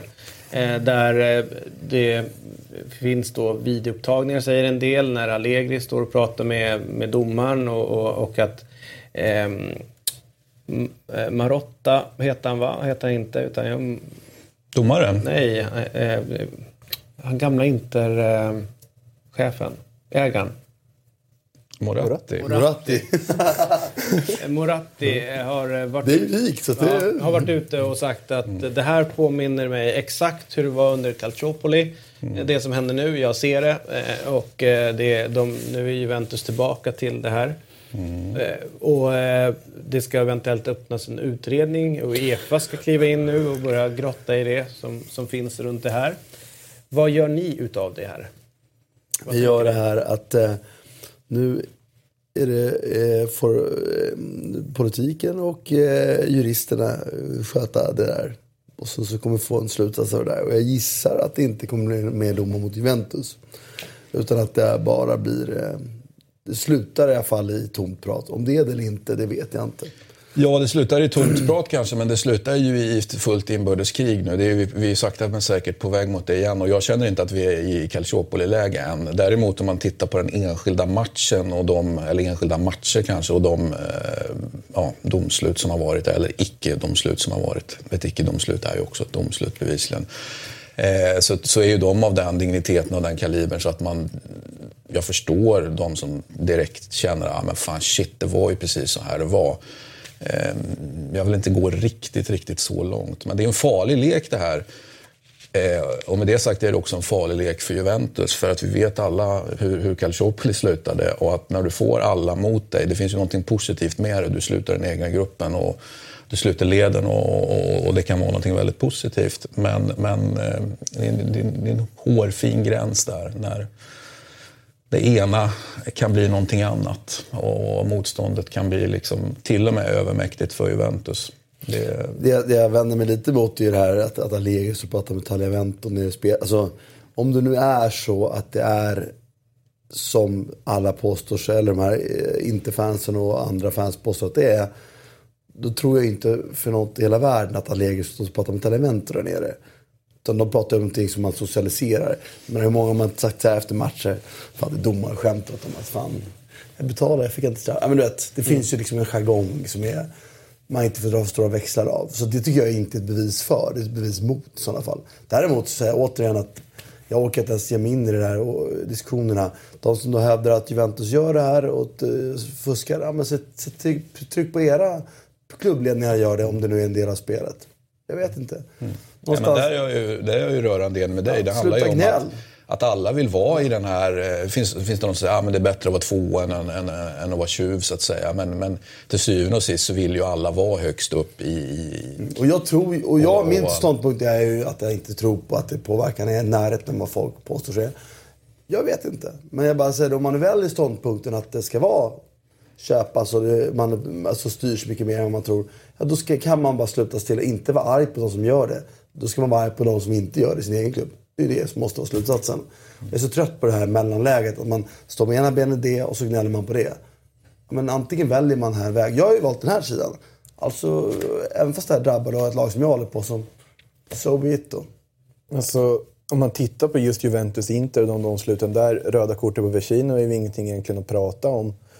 Att man missar Pjanic, ja, det är helt bizarrt. Men det som jag snarare ställer mig frågan till är, och det kanske är jag som är dum i huvudet nu och inte förstått den regeln, men när är det domaren? Är det domaren själv som går in och väljer när han ska använda V A R? Och vilket läge är det? För varför tittar han till exempel då inte på Pjanics andra spark? Men han tittar på Vecino. Vad jag förstår så är det så att eh, domaren kan göra sig... Han blir uppmärksammad väl utav... de som sitter uppe, att det finns någonting att titta på. Ja, men det måste vara direkt, så om jag har förstått det rätt så är det, det måste vara direkt rött aktuellt. Det var det ju inte med Pjanic, det är det andra gult. Alltså där faller den. Det måste vara en sån avgörande en straff. Det får, man får inte gå in och granska varje domslut så där. Så det ska vara, och det är det som Pjanic. Pjanics höga spark är väl ändå aktuell för att kunna vara ett direkt rött. Nu är vi här. Nu sitter vi och pratar. Alltså, Pjanic var, tacklar ju någon med, hoppar i maxen i någon, det andra gula. Ja, men det är när han har benet högt där. Skönt. Nej, det är bent och plötsligt inte så mycket. Ja, det, ja. Pjanic, Pjanic är ju ett solklart andra gult. Så mm. jag, och då faller det liksom begreppet att man inte ska kolla. Att det måste på, vara direkt rött för att man ska kunna ta... Ja, det, det, det, ja. För, Black Mirror-avsnitt. För det är ju inga domslut egentligen som är på något sätt felaktiga. I Pjanic andra gula. Ja, det är, ju, det är ju det i sånt fall. Och... om man tittar då på tvärtom Napoli-matchen, Koulibalys röda, ja, det må vara hårt om man tänker på att han faktiskt har åtminstone en intention att jaga en boll i den tacklingen. Men likväl så kan man på något sätt acceptera det röda kortet. Det är dock tajmingen i det när en guldstrid har blivit så pass liksom spännande som den blivit, som gör att hela den här diskussionen dyker upp igen, som då i sig är ganska tröttsam också. Mm. Och trots var har vi då flyttat domartjafset lite längre bort. Så ja, men alltså, V A R kommer aldrig eliminera domartjafset, så är det ju. Där måste jag ju säga att... Och, alltså, jag, vi, jag vet ju inte vad det landar i. Jag menar, vi har använt V A R om fem år så kanske vi står någon helt annanstans med tjafs som alltid. Jag vet inte, men så här långt är jag ändå positiv till V A R. Inte för att det skulle eliminera någonting, men det finns ändå en, det har blivit ett bättre utfall på domsluten i matcherna i Italien, tycker jag. Och det måste ju ändå någonstans betecknas som positivt. Det negativa har varit att, att, att, att det tar för lång tid, tycker jag. Att, att, att jag Varför ska tog... det inte införas nu?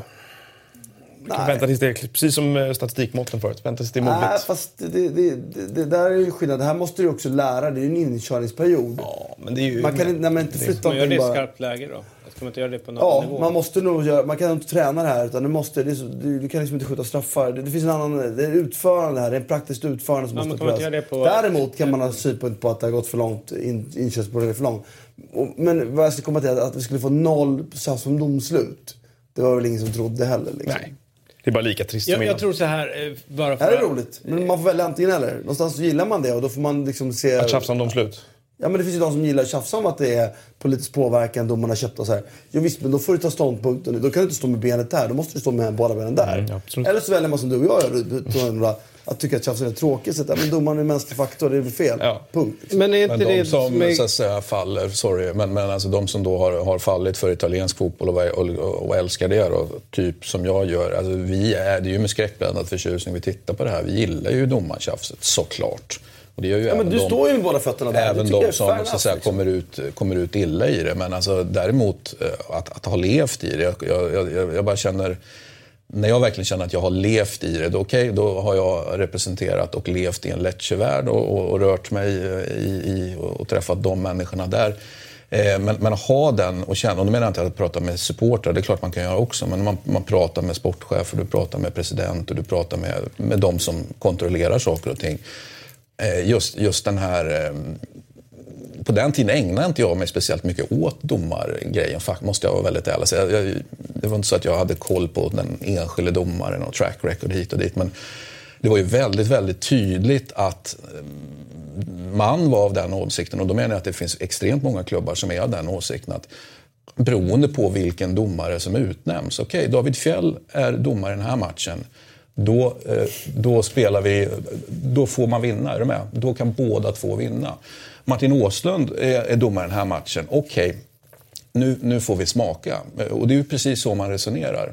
Eh, och absolut inte bara Lecce, men, men alltså, så, så som jag har... Fast det där är inget konstigt. Det, det, det, Nej, det är väl förmodligen likadant överallt. Så är det alla, li, alla ligor, ja, alla nivåer. Man, det dyker Jättebra. upp någon jävla eh, tomte där, så vet man den här jäveln hatar oss och det händer någonting där och det, mm. det, det ligger kvar.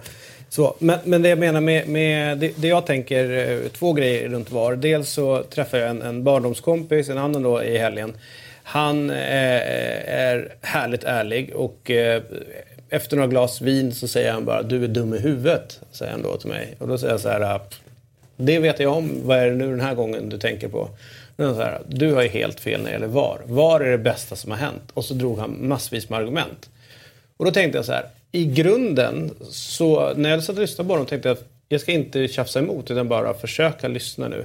Så är det ju grunden, alltså synen man har på fotboll. Alltså vilken typ av fotboll vill man ha? Och det, det, det är där allting handlar om. Eh, och eh, de som tänker fullt på V A R, de, de vill nog gå åt en riktning. Och jag tror att det är helt ofrånkomligt att vi kommer gå åt det hållet. Eh, och vi är ju där. Vi, ja, men det finns massa andra saker som kommer ramla in längre fram, jag är helt hundra på. Eh, men eh, till exempel en, en lätt konservativ herre då, som Christian, eller kommer till fotbollen då, så gör ju du ditt bästa på att försöka backa, liksom, markera. Nej, men jag, är inte, jag gillar inte det här, men jag förstår att det kommer hända. Så att egentligen så är det ju, hela diskussionen runt V A R är ju, o, den är ju bara tröttsam. Det kommer, det, det kommer bara rulla på. Men League röstade ju nej till införare nästa år nu. Och jag tror att det kan ha med saker, jag tror att det kan ligga någonting i det du säger, att det finns en, en historia, en tradition kanske av att diskutera de här sakerna mer nästan. Och att det är en mycket mer institutionaliserad del av italiensk fotboll med... vikten av domare på något sätt. Att domarens roll är mycket mer betydande. I England har den ju varit mer en sorts underhållningsattribut, känns det som. Där, ja, men de har ju alltid struntat i att Mike Dean och de här snubbarna är galna. Liksom, och bara sprungit runt och flamsat.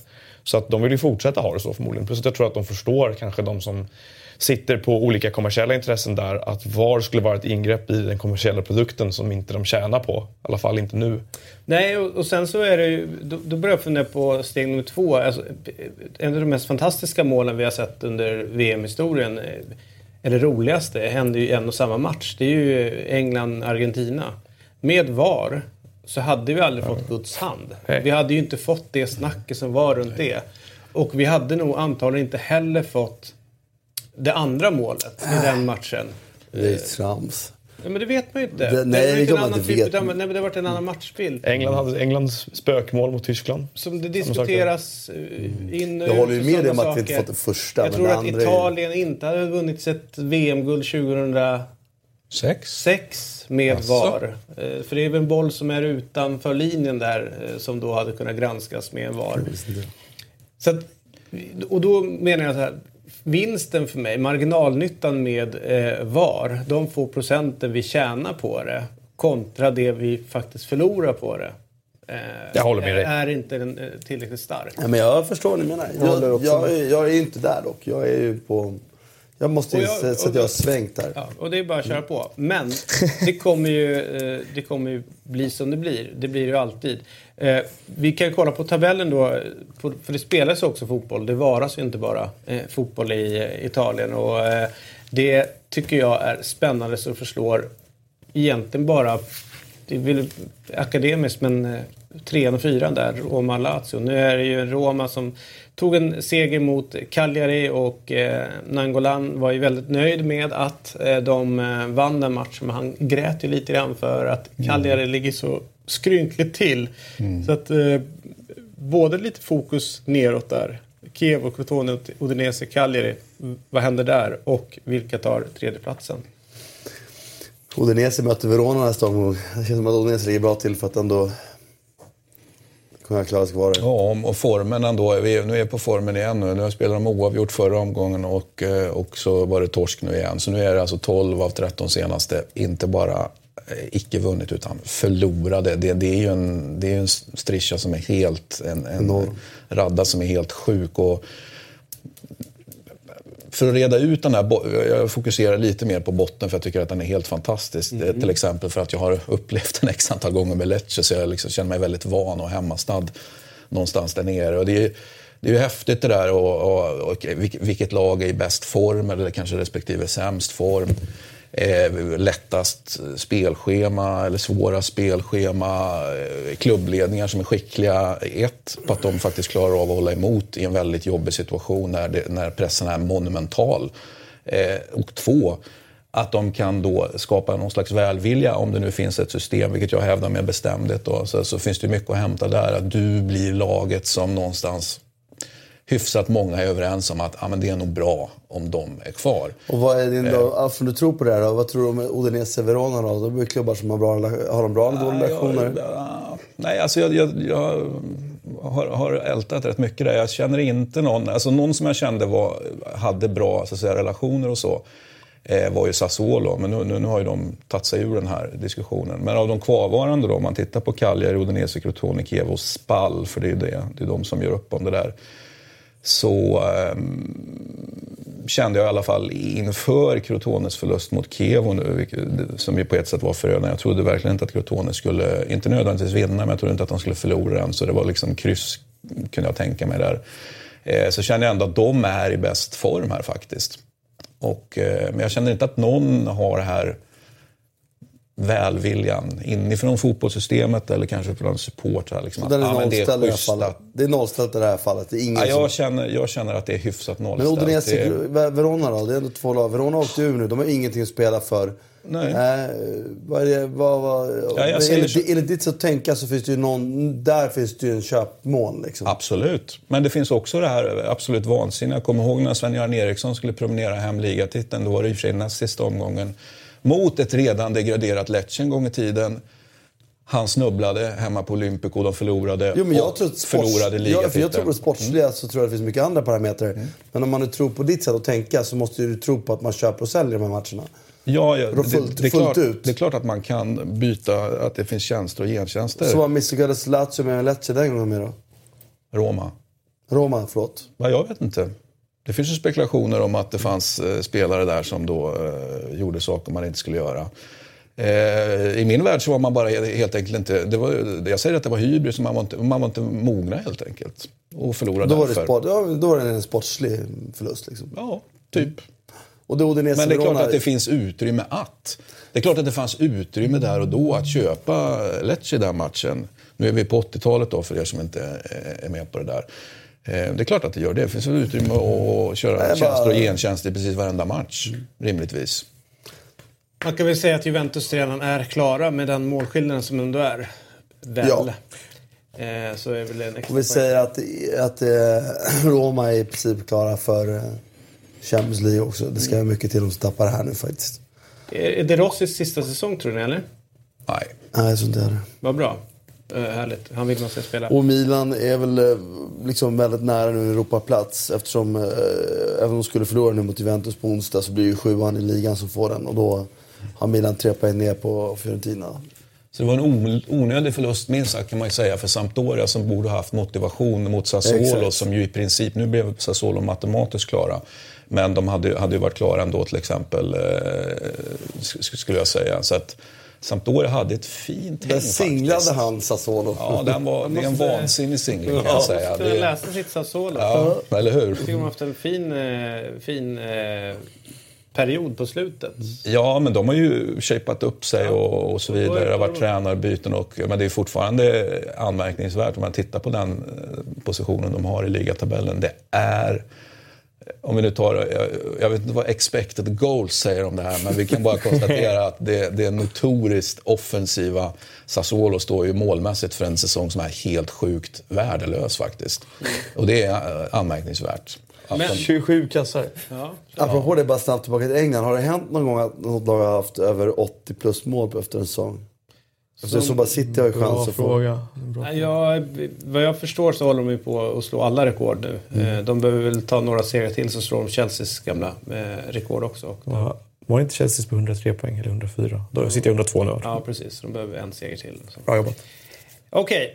Bra. Eh, Abata har gjort tre mål på nio år i Milan och varje gång så har han skjutit ut ett lag ur eh, högsta serien i Bologna, eh, Frosione och nu senast Verona. Så att man vill inte att i slutet av året att Abata ska kliva upp och hänga när man ligger i botten. Då vet man att eh, då åker man nu.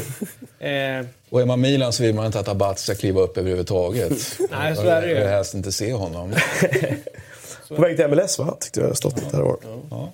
Jag ska About kolla time. På M L S nästa vecka. Nästan förvånat att han inte är i M L S nu. Mm. Sjuk, hur har det gått för Zlatan på slutet? Vad säger du? Hur har det gått för Zlatan på slutet?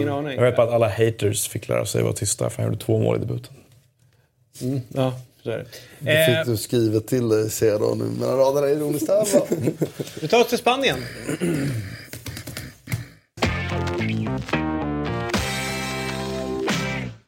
Rapido, rapido. Rapido säger de sig, hos er, eller hur? Ja. Ja. Eh, det var ju El Clasico och eh, jag vet inte om man orkar gå igenom alla grejer som folk är förbannade över. Kan vi inte bara konstatera att eh, domaren var en del av spelet igår? På gott och ont. Igår var det i alla fall hyfsat jämnt fördelat. Alltså, han var ju, jag tror jag ska, han är ju, åtminstone fick man vara, det var ganska skönt att han var liksom konsekvent, inkonsekvent i allt han gjorde. Utan, men Hernandez Hernandez är ju inte den finaste domaren som har kommit ur den spanska domarleden direkt, och det säger väl en del om när A S då, som såklart är väldigt Madrid-baserad, har en liksom så här genomgång om hans missar, och Iturralde González, den gamla profilen, är den som kommenterat för här borde han gjort istället. Om en liksom pajsare som Iturralde får sitta och liksom rätta, och vet man att det var inte helt. Alltså det är ju en straffsituation när Marcelo blir nedsparkad utav, jag tror att det är Jordi Alba som gör det. Ja, vi har ju alla på bild där. Ja. Ja, men vi har inte den, va? Den är inte med. Jo, den är, ja, det är den här till vänster. Rött kort, rött kort, frispark, straff. Men uh, det... Och så Ramos. Alltså, hur hur, hur, hur helvete klarar sig Kahn på plan? Han har ju typ tre gula första. Såg det den där när han drog Coutinho? Så här, bara tvärdrar honom. Så här, meter framför domaren. Och det, spelet fortsätter man tänka, ja, ja, fine. Alltså det är väl smart av honom att dra. Och det kommer inte... Alltså nu var det ute, för det är, det är den mest solklara av allt det här, tycker jag. Liksom. Det är alltså... Man ska inte missa frisparken, varann. Och, men om till, till stämplingen linjer, man står precis där. Det är massa grejer. Man, men den var ju såklart att man blir nästan mörkrädd hur man kan missa det. Och, ja, fast han missar ju allt. Det var ju också Barsas, ja, fast... Barsas tre ett-mål. Det var ju liksom inte heller offside. Nej, det var inte offside. Det var, det var liksom allt var fel. Det var ja. Sergio Robertos röda kort som var korrekt i princip. Ja. Sen annars hårt, men korrekt. Ja. Alltså... Han slår ju honom. Ja, men det, det var ju hårt slag. Det var en markering mer. Men, ja. Och han slänger sig. Men jag tycker det är rätt. Det ska vara rätt. Liksom. Nej, exakt. Nej. Jag, jag, jag, jag kan tänka att det börjar bli... Fast det var ju tröttsamt med, med de här... Att det blir sånt... Ett, de måste hitta en domare som klarar av de här matcherna. Det, det, finns bra, det finns bra spanska domare där ute också. De behöver två. Det går för fort. Ja, det där har jag haft som lite käpphäst. Men jag orkar inte gå och skåla. Du gillar inte det? Vad sa du? Du gillar inte att få domar. Jag har sagt så jag har varit så här, men igår tycker jag det var så supertydligt. Alltså, det tempo det spelade, speciellt eftersom båda lagen inte gjorde världens bästa balanserade nej. Och försvarsmässiga match. Nej. Så tempot fram och tillbaka, vem fan hinner med det? Alltså? Nej, sätt Bolt med någon jävla superkondition så hade han fan ännu inte hunnit dit, liksom. Jag tror ett men problem... däremot vill jag bara säga, det, det som stör mig i en sån här match, det är ju uppenbara saker som man inte får missa. Det är ju som den här straffsituationen då i andra halvlek när Madrid-spelaren blir faktiskt nedsparkad. Den är ju så solklar. Och där står ju domaren bra till. Men, men... Ble, där blev det så här att, för där får väl Marcelo gult sen för att han protesterar lite långt efteråt. Ja. Om han inte dömer straff då, då får han väl döma för filmning. För vad är det annars? Nej, det var var inte, han, han rör ju inte bollen. Nej. Ja, den är helt... Nej, men jag, jag tycker inte att det är så benärt heller, för att menar, man kan må, gå i backen måttas det sparkar så instinktivt ska, det är inte en medveten filmning liksom, det är ju en medveten reaktion alltså det, och det, ärligt talat jag måste säga att, att jag tycker att det är klart när man ser reprisen när det händer live så att det här måste vara straff. Men man ser det ju inte direkt då. Nej, det är inte helt enkelt. Men det är, men det är ju straff. Sen är, är, straff. Sen är Bales är ju ganska ful på om till tio. Bales ska ju vara ett solklart rött. Det är ju inget att snacka om heller. Och han vi, skulle väl kunna samla ihop också. Men, men det, det... Så här, låt oss skita i det. Ja, exakt. Alltså, nej, nej, fortsätter det är kul. Mm. Men kan vi inte gå in på själva match, matchen då? För att eh, det, eh, det, det spelas ju fin fotboll någonstans. Och, eh, men det är ju, så är det ett klassiko ska vara. Det, det, det ska ju vara... de här känslorna, det ska spåra ur lite, och samtidigt så har du den här extrema individuella kvaliteten i varenda liksom, situation, samtidigt som de båda lagen i princip glömt bort ett försvarsspel någon annanstans och liksom lämnat det hemma. Det är upp, öppet, händelserikt, kaosartat, infekterat och... Men kul att se att de ändå typ efter matchen. Så direkt, precis, de, precis. De, ja. Då var Ramos och pratade ju med... med Eh, Piqué fanta med typ med. Ja. Nej, men de kramade om varandra, och det var så här, för att det är fair för mig, för jag tycker mm. man kan visa, för så ändå ni såg det, men i spelargången på vägen ut, Piqué säger någonting till Nacho som tydligen, för Nacho blir helt så här, fan det skakar på huvudet, och du vet, då han går förbi och säger något så här, och där då där då kände jag shit, det där för fan, det där är under all värld nu är, men efteråt så är det fine, då kan jag till och med leva med den där sorts skitsaker på plan. Ramos är en sån idiot så det finns inte plan.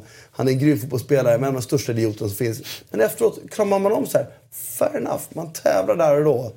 Men när det är slut så måste man vara sportslig liksom. Så ur den aspekten så tyckte jag också att det var... Det, var, det är så här man vill se ett klassik, och såklart man hade sett en seger också. Men det, det var lite skönt att få den här liksom infekterade... stökiga stämningen igen på ett klassiker, för det har saknats lite sista. Och lite typiskt spansk fotboll, för spansk fotboll var ju på nittiotalet framförallt, den var ju tekniskt briljant, den var offensivt briljant, försvarsmässigt sådär. Det är ju försvars, försvarsmässigt i Spanien har blivit mycket bättre de senaste tio åren relativt sett. Eh, och den var ofta rätt ful. Spansk fotboll var mycket fulare än vad italiensk och engelsk var. Engelsk var kanske hårdare, men spansk fotboll var rätt ful på... på nittiotalet, och liksom hela den iberiska halvan. Portugal var ännu värre liksom. Så där just, på gott och ont har det ställts upp, men det var ju lite den här inom ramarna för vad, för jag håller helt med, det här var en tvättäkta underhållning. Jag tror att det här var en jävligt bra marknadsföring för La Liga ändå liksom. För jag tycker det här klassikot var ju bättre än det, alltså höstmötet. För det blev ju det blev inget jämnt. Men det var så dåliga då. Ja, och att det, inte, det var inte samma känsla. Jag håller helt med. Man vill ha liksom någonstans de här känslan som, är, som ändå är... Jag har en härlig minnesbild från matchen. Det är ju som alltid då att alla ska upp och prata med domaren, och så är det lite tjafs och sådär då. Nej, när, nej, när, nej. när Iniesta kliver in där och man såg liksom den, ändå den respekten som dels hans egna lagkamrater hade för honom när man klev in och sa lugna ner, då lugnar de sig. Men även Real Ramos var så här, ja, med ett adrenalinstinn liksom. Någon måste man kunna. Så kom in i Iniesta, då var det så här, okej, okay, visst, vi, vi chillar nu. Och så traskar alla därifrån. Tänk om det är så att Iniesta var den här liksom, oljan på vågen, eller som man säger. Mm. Mm. Som för spanska landslaget. Mm. För att de här konflikterna efter det. Skitsamma, tillbaka till, tillbaka till själva spelet måste ja. jag säga att, att jag tycker man får mycket bekräftelse på det man har sett under året också. Att Barcelona under Valverde med den här balansen med sitt raka fyra fyra två var jättebra första tjugo minuterna när Real Madrid inte lyckas bryta dem, och Real Madrid spelade bort bollen tid så Barcelona kunde etabler- hålla kvar sin press. Då var, fick de verkligen nytta av den här extra kreativa kraften. Då kändes det väldigt bra. Men samtidigt satt jag och bara visste att det här kommer inte gå. Real Madrid är för bra för att inte bryta den här pressen. Och med det lag som Barcelona har kommer Barcelona inte kunna vinna bollen. Och det blev ju så. Barcelona hade de sista tjugofem minuterna för stark otroligt svårt att återröra bollen. Och ska man spela en bollinnehav så måste man ju antingen vara så jävla bra som de var under Xavi Iniestas bästa tid på att spela boll till varandra. Så att när motståndaren väl fick bollen var de så jävla trötta, så ur position så att Messi kunde pressa dem själv och vinna tillbaka bollen i princip. Så är de ju inte längre. Det har vi ju konstaterat. Jag tycker Rakitic många är grymma spelare, men de är ju inte Xavi Iniesta som bäst liksom. Och Iniesta är ju inte heller det. Och då kände jag bara i slutet av första halvlek där, ja, men det här var ju, nu, nu, vi fick bevis på det. Samtidigt fick bevis på att, att eh, Real Madrid är ju för obalanserade. De kan inte stänga sitt centrala mittfält med, med Ramos, eller förlåt, med, med Kroos, Modric och Casemiro. Och jag saknade också Isco för deras del. För när, när Barcelona varit som bäst, när Isco fanns på plan, då gav de bollen på Isco. Han höll i den, så till att nästa passning var till en Real Madrid-spelare utan press, och så kunde man ställa om. För första tjugofem, för tjugo tjugofem då, fick ju Real Madrid infanta, men inte loss bollen ordentligt. Så det var, man fick bara svar på så mycket saker. Och sen blev ju Barcelona bättre många skäl andra halvlek. Men en är ju att man ändrar sin balans lite. Paulinho är ju inte en fantastisk fotbollsspelare. Även om han provade en elastik och sån är han. Mm. Jag bara, ja. så här, fan, min son är så här, vad fan kan han göra sånt? Men den, och apropå saker som jag då kan sitta och titta på, det är att man gör modiga saker som målvakt emellanåt. Den eh, clashen mellan Navas och, ja. och Paulinho. Shit, vad det, det är inte går. Många målvakter som mm. vågar kliva ner. Eh, alltså, det är ju en stor herre som kommer eh, mot bollar. Det kunde gått riktigt illa för Paulinho också. Ja. Sådana mm. foten han hade under. Mm. Ja. Sånt kan gå åt riktigt åt helvete. Alltså. Så att han hade tur på Paulinho. Och precis, och modigt till honom att, att liksom full, fullfölja. Liksom, så. Men... Eh, ja. nej, men eh, och Nada ska väl ändå säga, jag, jag tycker han har varit grym de här av en mm. matcherna. Alltså. Kejl har varit fantastisk senaste matchen. Matchvinnare mot Bayern. Och, ja. alltså, de, några av de räddningarna han gjorde Messi. Det var väl någon situation Messi bara stod och tittade på honom i princip. Ja. Hur, hur, ja, det var ju det skottet från ja. dålig vinkel. Ja, när han satt men, på alltså, den, det, det är någonting med de där kostarikanska reflexerna. Alltså de, men, men, de men, surfar det, det, men det är intressant tycker jag med, med Navas. Därför att man kan ju ganska lätt hänfalla till och bara tänka på honom utifrån eventuella misstag han gör. För de kommer dyka upp. Alltså, om man väljer att, att köra med Navas som målvakt så kommer du alltid få misstag. Men han har ju så jävla mycket annat i sitt spel. Och då blir det återigen liksom marginalnyttan eller vad, vad landar man i liksom? Det är som att titta på också, titta på Casillas alla år. Han var ju inte den mest alltså misstagslösa målvakten som har stått i Madrid genom tiderna. Men ändå en klubbikon på så sätt. Åtminstone jag, till skillnad från andra, respekterar fortfarande Casillas enormt mycket mm. för det han gjorde. Men och Navas har väl problemet på det sättet att han har inte en historia bakom sig på samma sätt. Han var ganska oprövad åtminstone i de stora sammanhangen. Han var inte den namnkunnigaste målvakten, har stått i Levante innan liksom, mm. och kommer upp. Och då blir det en extra press och då syns också med misstagen extra mycket. Men jag, jag tycker att Navas absolut håller, och det har jag visat de här matcherna ja. också. Och det är nästan alltid när man eh, ser eh, for, eh, ja, när det ska analyseras Real så säger ja, titta här gör Navas bort sig, eller det här, det här ska han gjort. Det skulle vara intressant om de plockar ut de gångerna när han sätter igång spelet snabbt, eller hur han, de reflexräddningarna han gör. Alltså han är, jag tror inte helt lätt att vara målvakt i Real. Nej, och jag, jag har hört de här som har tyckt att han är mycket bättre än vad, än vad han får kritik för. Liksom. Så att det, det har han verkligen visat. Men med just att han är lite ojämn, men, men mm.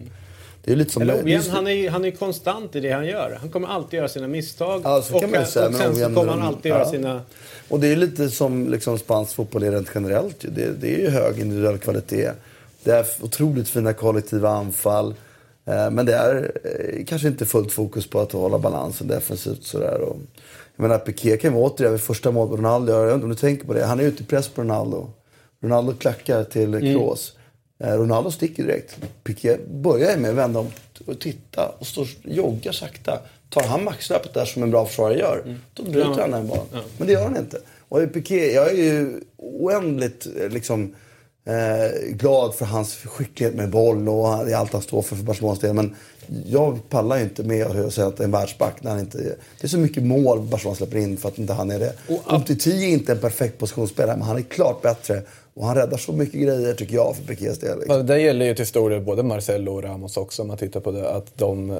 Ramos är ju en storback mycket på grund av det han gör offensivt och det driv han och liksom och ja. att han är lite dum i huvudet på ett sätt bidrar han är, liksom. jag, jag tycker han är bättre i försvarsspelet än vad Piqué. Ja det, det tycker jag också, men det finns fortfarande stunder Absolut. man blir helt galen på honom för att han inte kan ta det där hemjobbet på rätt sätt eller är för loj, och det är väl någonting mm. som talar för ganska många Madrid-spelare också. Men visst är det Piqué och eh, Ramos som är eh, mittbacksparet de kommer ställa upp med i V M? Jag har svårt att tro något annat. Men... Ja, jag tänkte det var ganska bra så Piqué... att, att de eh, kramar om varandra efter... Ramos är för mig helt utan Piqué... Men det måste ju vara de två. Vem skulle det vara annars? Nej, men jag skulle tänka mig komplettera på ett annat sätt om det finns något att göra det. Jag kan inte det i huvudet. Just därför att jag tycker också att de är, bara två är, är lite, spelar lite väl mycket individuellt försvarsspel för att jag ska... Och, och båda har en förmåga att vilja vara i centrum också. Åtminstone Piqué har ju alltid en förmåga så fort Barcelona leder med ett x antal mål att då ska han upp i anfallet och peta liksom för att han vill göra mål själv. Och, och, det är en väldigt, och båda två är väldigt bra fotbollsspelare. Det är inte tvivel om det på något sätt. Men det var, det var i alla fall man, man säger så att, att, att jag, jag, jag tror att liksom La Ligas positionering som på allvar tror jag om fem år utmanar Premier League om T V rättighetspengar.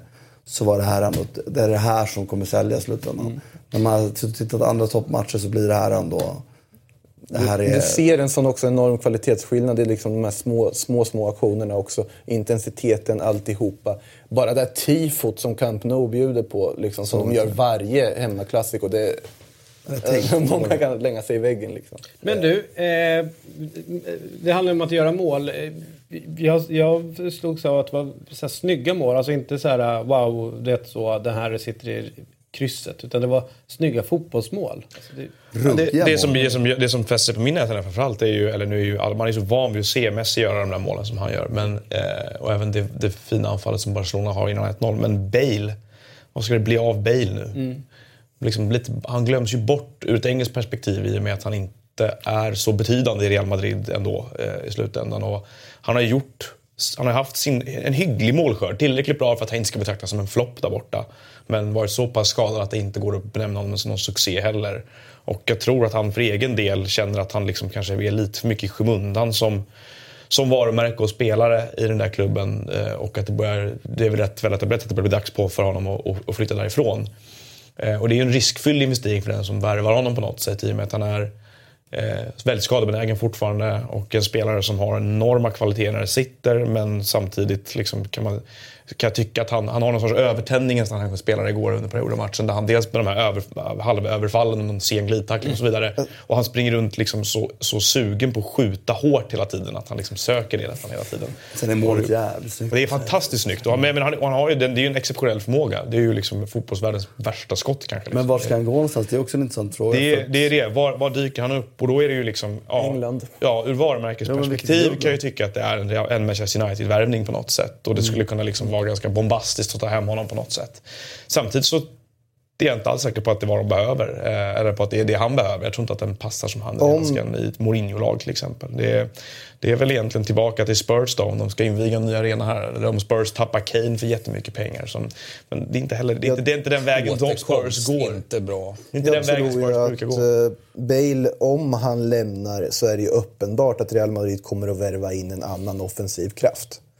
Och där tror jag i sånt fall att en deal mycket väl kan användas som sorts bytesfoder mm. i en sån deal. Och då tänker jag Salah, jag tänker om man plötsligt vill ha Kane igen och där skulle det heta till. Men när du nämner Bale också, man undrar vad som händer med honom, då tänker jag också Benzema. Titta på hur bra Benzema faktiskt har varit de senaste. Han var fenomenal igår. Fantastisk igår.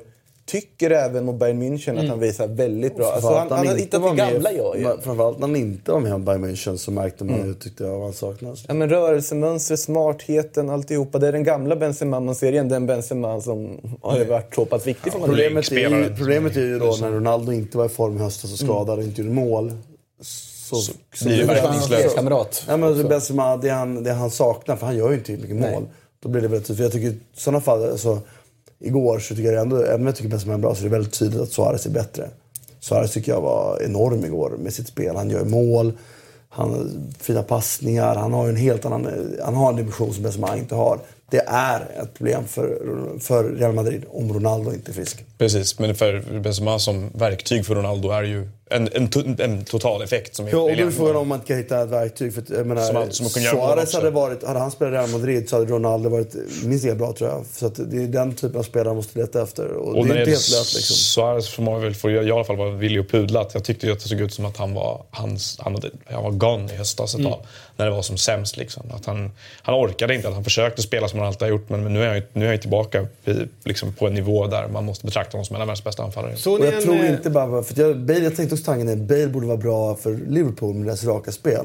Men eftersom raka spel mer och mer för Liverpool handlar om små ytor, för det är inte den här, nej. Det är inte trettio meters omställningar, utan det handlar om, men då är inte säkert att Bale är rätt. Men Bale, nej, men Bale är bra, men Bale har fortfarande, bra, Bale har fortfarande farten. Jag tycker man ser det också i honom. Liksom. Han är ju skadebenägen och tjugonio år, men han har fortfarande liksom trycket i löpet, stegen som en tjugonio-åring inte alltid har. Så att, uh, han har han fortfarande mycket att erbjuda. Men det blir en riskfylld värvning, för han är dyr och han kommer inte spela helt hur mycket. Real Madrid ska i alla fall sälja honom, punkt. Borde ha gjort det i sommar, tycker jag. Också. Det är också intressant pengarna. Att se.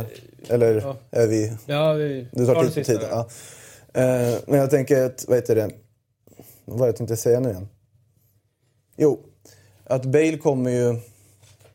Oavsett så jag blev väldigt förvånad över att han ändå gick in i de där tacklingarna på det sättet och var så pass övertänd. För det känns inte riktigt Bale att vara där. Men på något sätt var det också något positivt att nu har jag chansen. Nu vill jag verkligen visa allt. Någon sorts ja. desperat rop på att jag vill vara kvar här. Ja, någonting var det. Eller jag vill bevisa mig, jag vill visa någonting. Och det, man lider väldigt mycket med honom för det känns som en väldigt sympatisk person i grunden. En ganska jordnära person. Som man vill ska lyckas verkligen. Jag vill verkligen som en av världens högst betalda fotbollsspelare också. Så att, att ja, men, han, han gör ändå hemlaget sushi. Vad sa du? Herregud vad jag inte lider med honom. Du, eh, innan vi går vidare då. Eh, från det hela så. Det, det beef mellan Real och Barcelona på, på, i hederskorridorer. Ja, det var ju prat där efter, efter att... I Spanien så gör man alltid en hederskorridor för de mästare som liksom är klara. Exakt, ja, ja det där, ja, okej. Okay. Då att de vägrar ställa upp sig för... Eh, ja. Varför vill de inte göra det? Ja, men det var jag för att inte de vägrar göra för, för att de inte klubblags-V M. När de vann klubblags-V M. Och jag personligen tycker jag att Madridissimon, eller liksom Real Madrid ska skita i, oavsett om det är Barcelona ska skita i, om de inte ställer upp. Det spelar ingen roll. Vi är Real Madrid och vi respekterar tradition och liksom... Jag håller med. Där tycker jag att Real Madrid ska inte anpassa sig efter vad en annan klubb gör eller inte gör och gå med i det där spelet. För de avslutar ju den traditionen. Ja, skit i det. Mm. Gör det. Och sen, ja, det är jättejobbigt att se dem stå i en hederskorridor på Camp Nou. Men då får man väl se till att vinna ligan istället. Mm. Jag tycker att... Det, jag tycker det, det, det är ju det som är... För det slås man av när man är på, i, i Madrid och ser, går till Bernabeu. Och det är ju sån otrolig, liksom, mäktig... Det är, det är mm. kungligt över det. Och så att det finns massa korruption och skit i historien och Frank och allt vad det nu är. Det, men man, man ser man är där, det känns ju som Real Madrid är en självklarhet. Då ska man absolut, som du säger, sköta de bitarna. Jag tycker att det är mycket det... snyggare liksom. Ja, alltså det spelar ingen roll. Ja, Barcelona kanske borde ha gjort det, men det spelar ingen roll. För Real Madrid ska inte göra, för de inte gjorde så gör inte vi. Och det blev jag ganska väldigt besviken på sidan när jag såg det. Liksom snackat att vi kommer inte göra någon. Mm. Allmänt. Zinedine, härligt. Låter du... som partiledardebatten det där. Ja, just. Eh, jag lovar femhundra. Ja, okej, okay, då lovar jag sexhundra. Men du sa ju sexhundra och jag sa det först. Och så var det ingenting alls. Du, summeringen eh... parti... Man behöver aldrig se en partiledardebatt. Man behöver bara se summeringen, läsa summeringen av den. Så slipper man höra precis det du sa nu. För det man men det gäller fotbollsmatcher också, eller hur va? Men det gäller fotbollsmatcher också, eller hur va? Du behöver inte se matchen utan man kan ta ut en liten bit. Nej. Så kan Nej, det fick jag höra igår. Det gäller all right. Det gäller inte. Om du kommenterar någonting, då måste du ha sett allt. Så här är det. Eh, eh, det är häftig fotboll vi har framför oss. Eh, I synnerhet ikväll så har vi ju eh, Västklassiko. Nu måste vi dra. Nej, det är Göteborg och Malmö som, man, som jag ser fram emot. Ska bli kul att kolla absolut, på. Det är ett annat program det. Men, eh, nej, det är väl en del av Europa, eller hur? Det är det vi konstaterade. Jag har fått upp allsvenskan, då säger du alltid att det... Nej, jag brukar... Mm. Men tusen tack för att ni... Eh... Tack Cross för att promotion kallas det nu. Och Eurotalk Weekend på torsdag. Eh, backa mig, jag känner mig stark inför helgen. Det kan bli tretton rätt. Vi ses om en vecka. Hej då.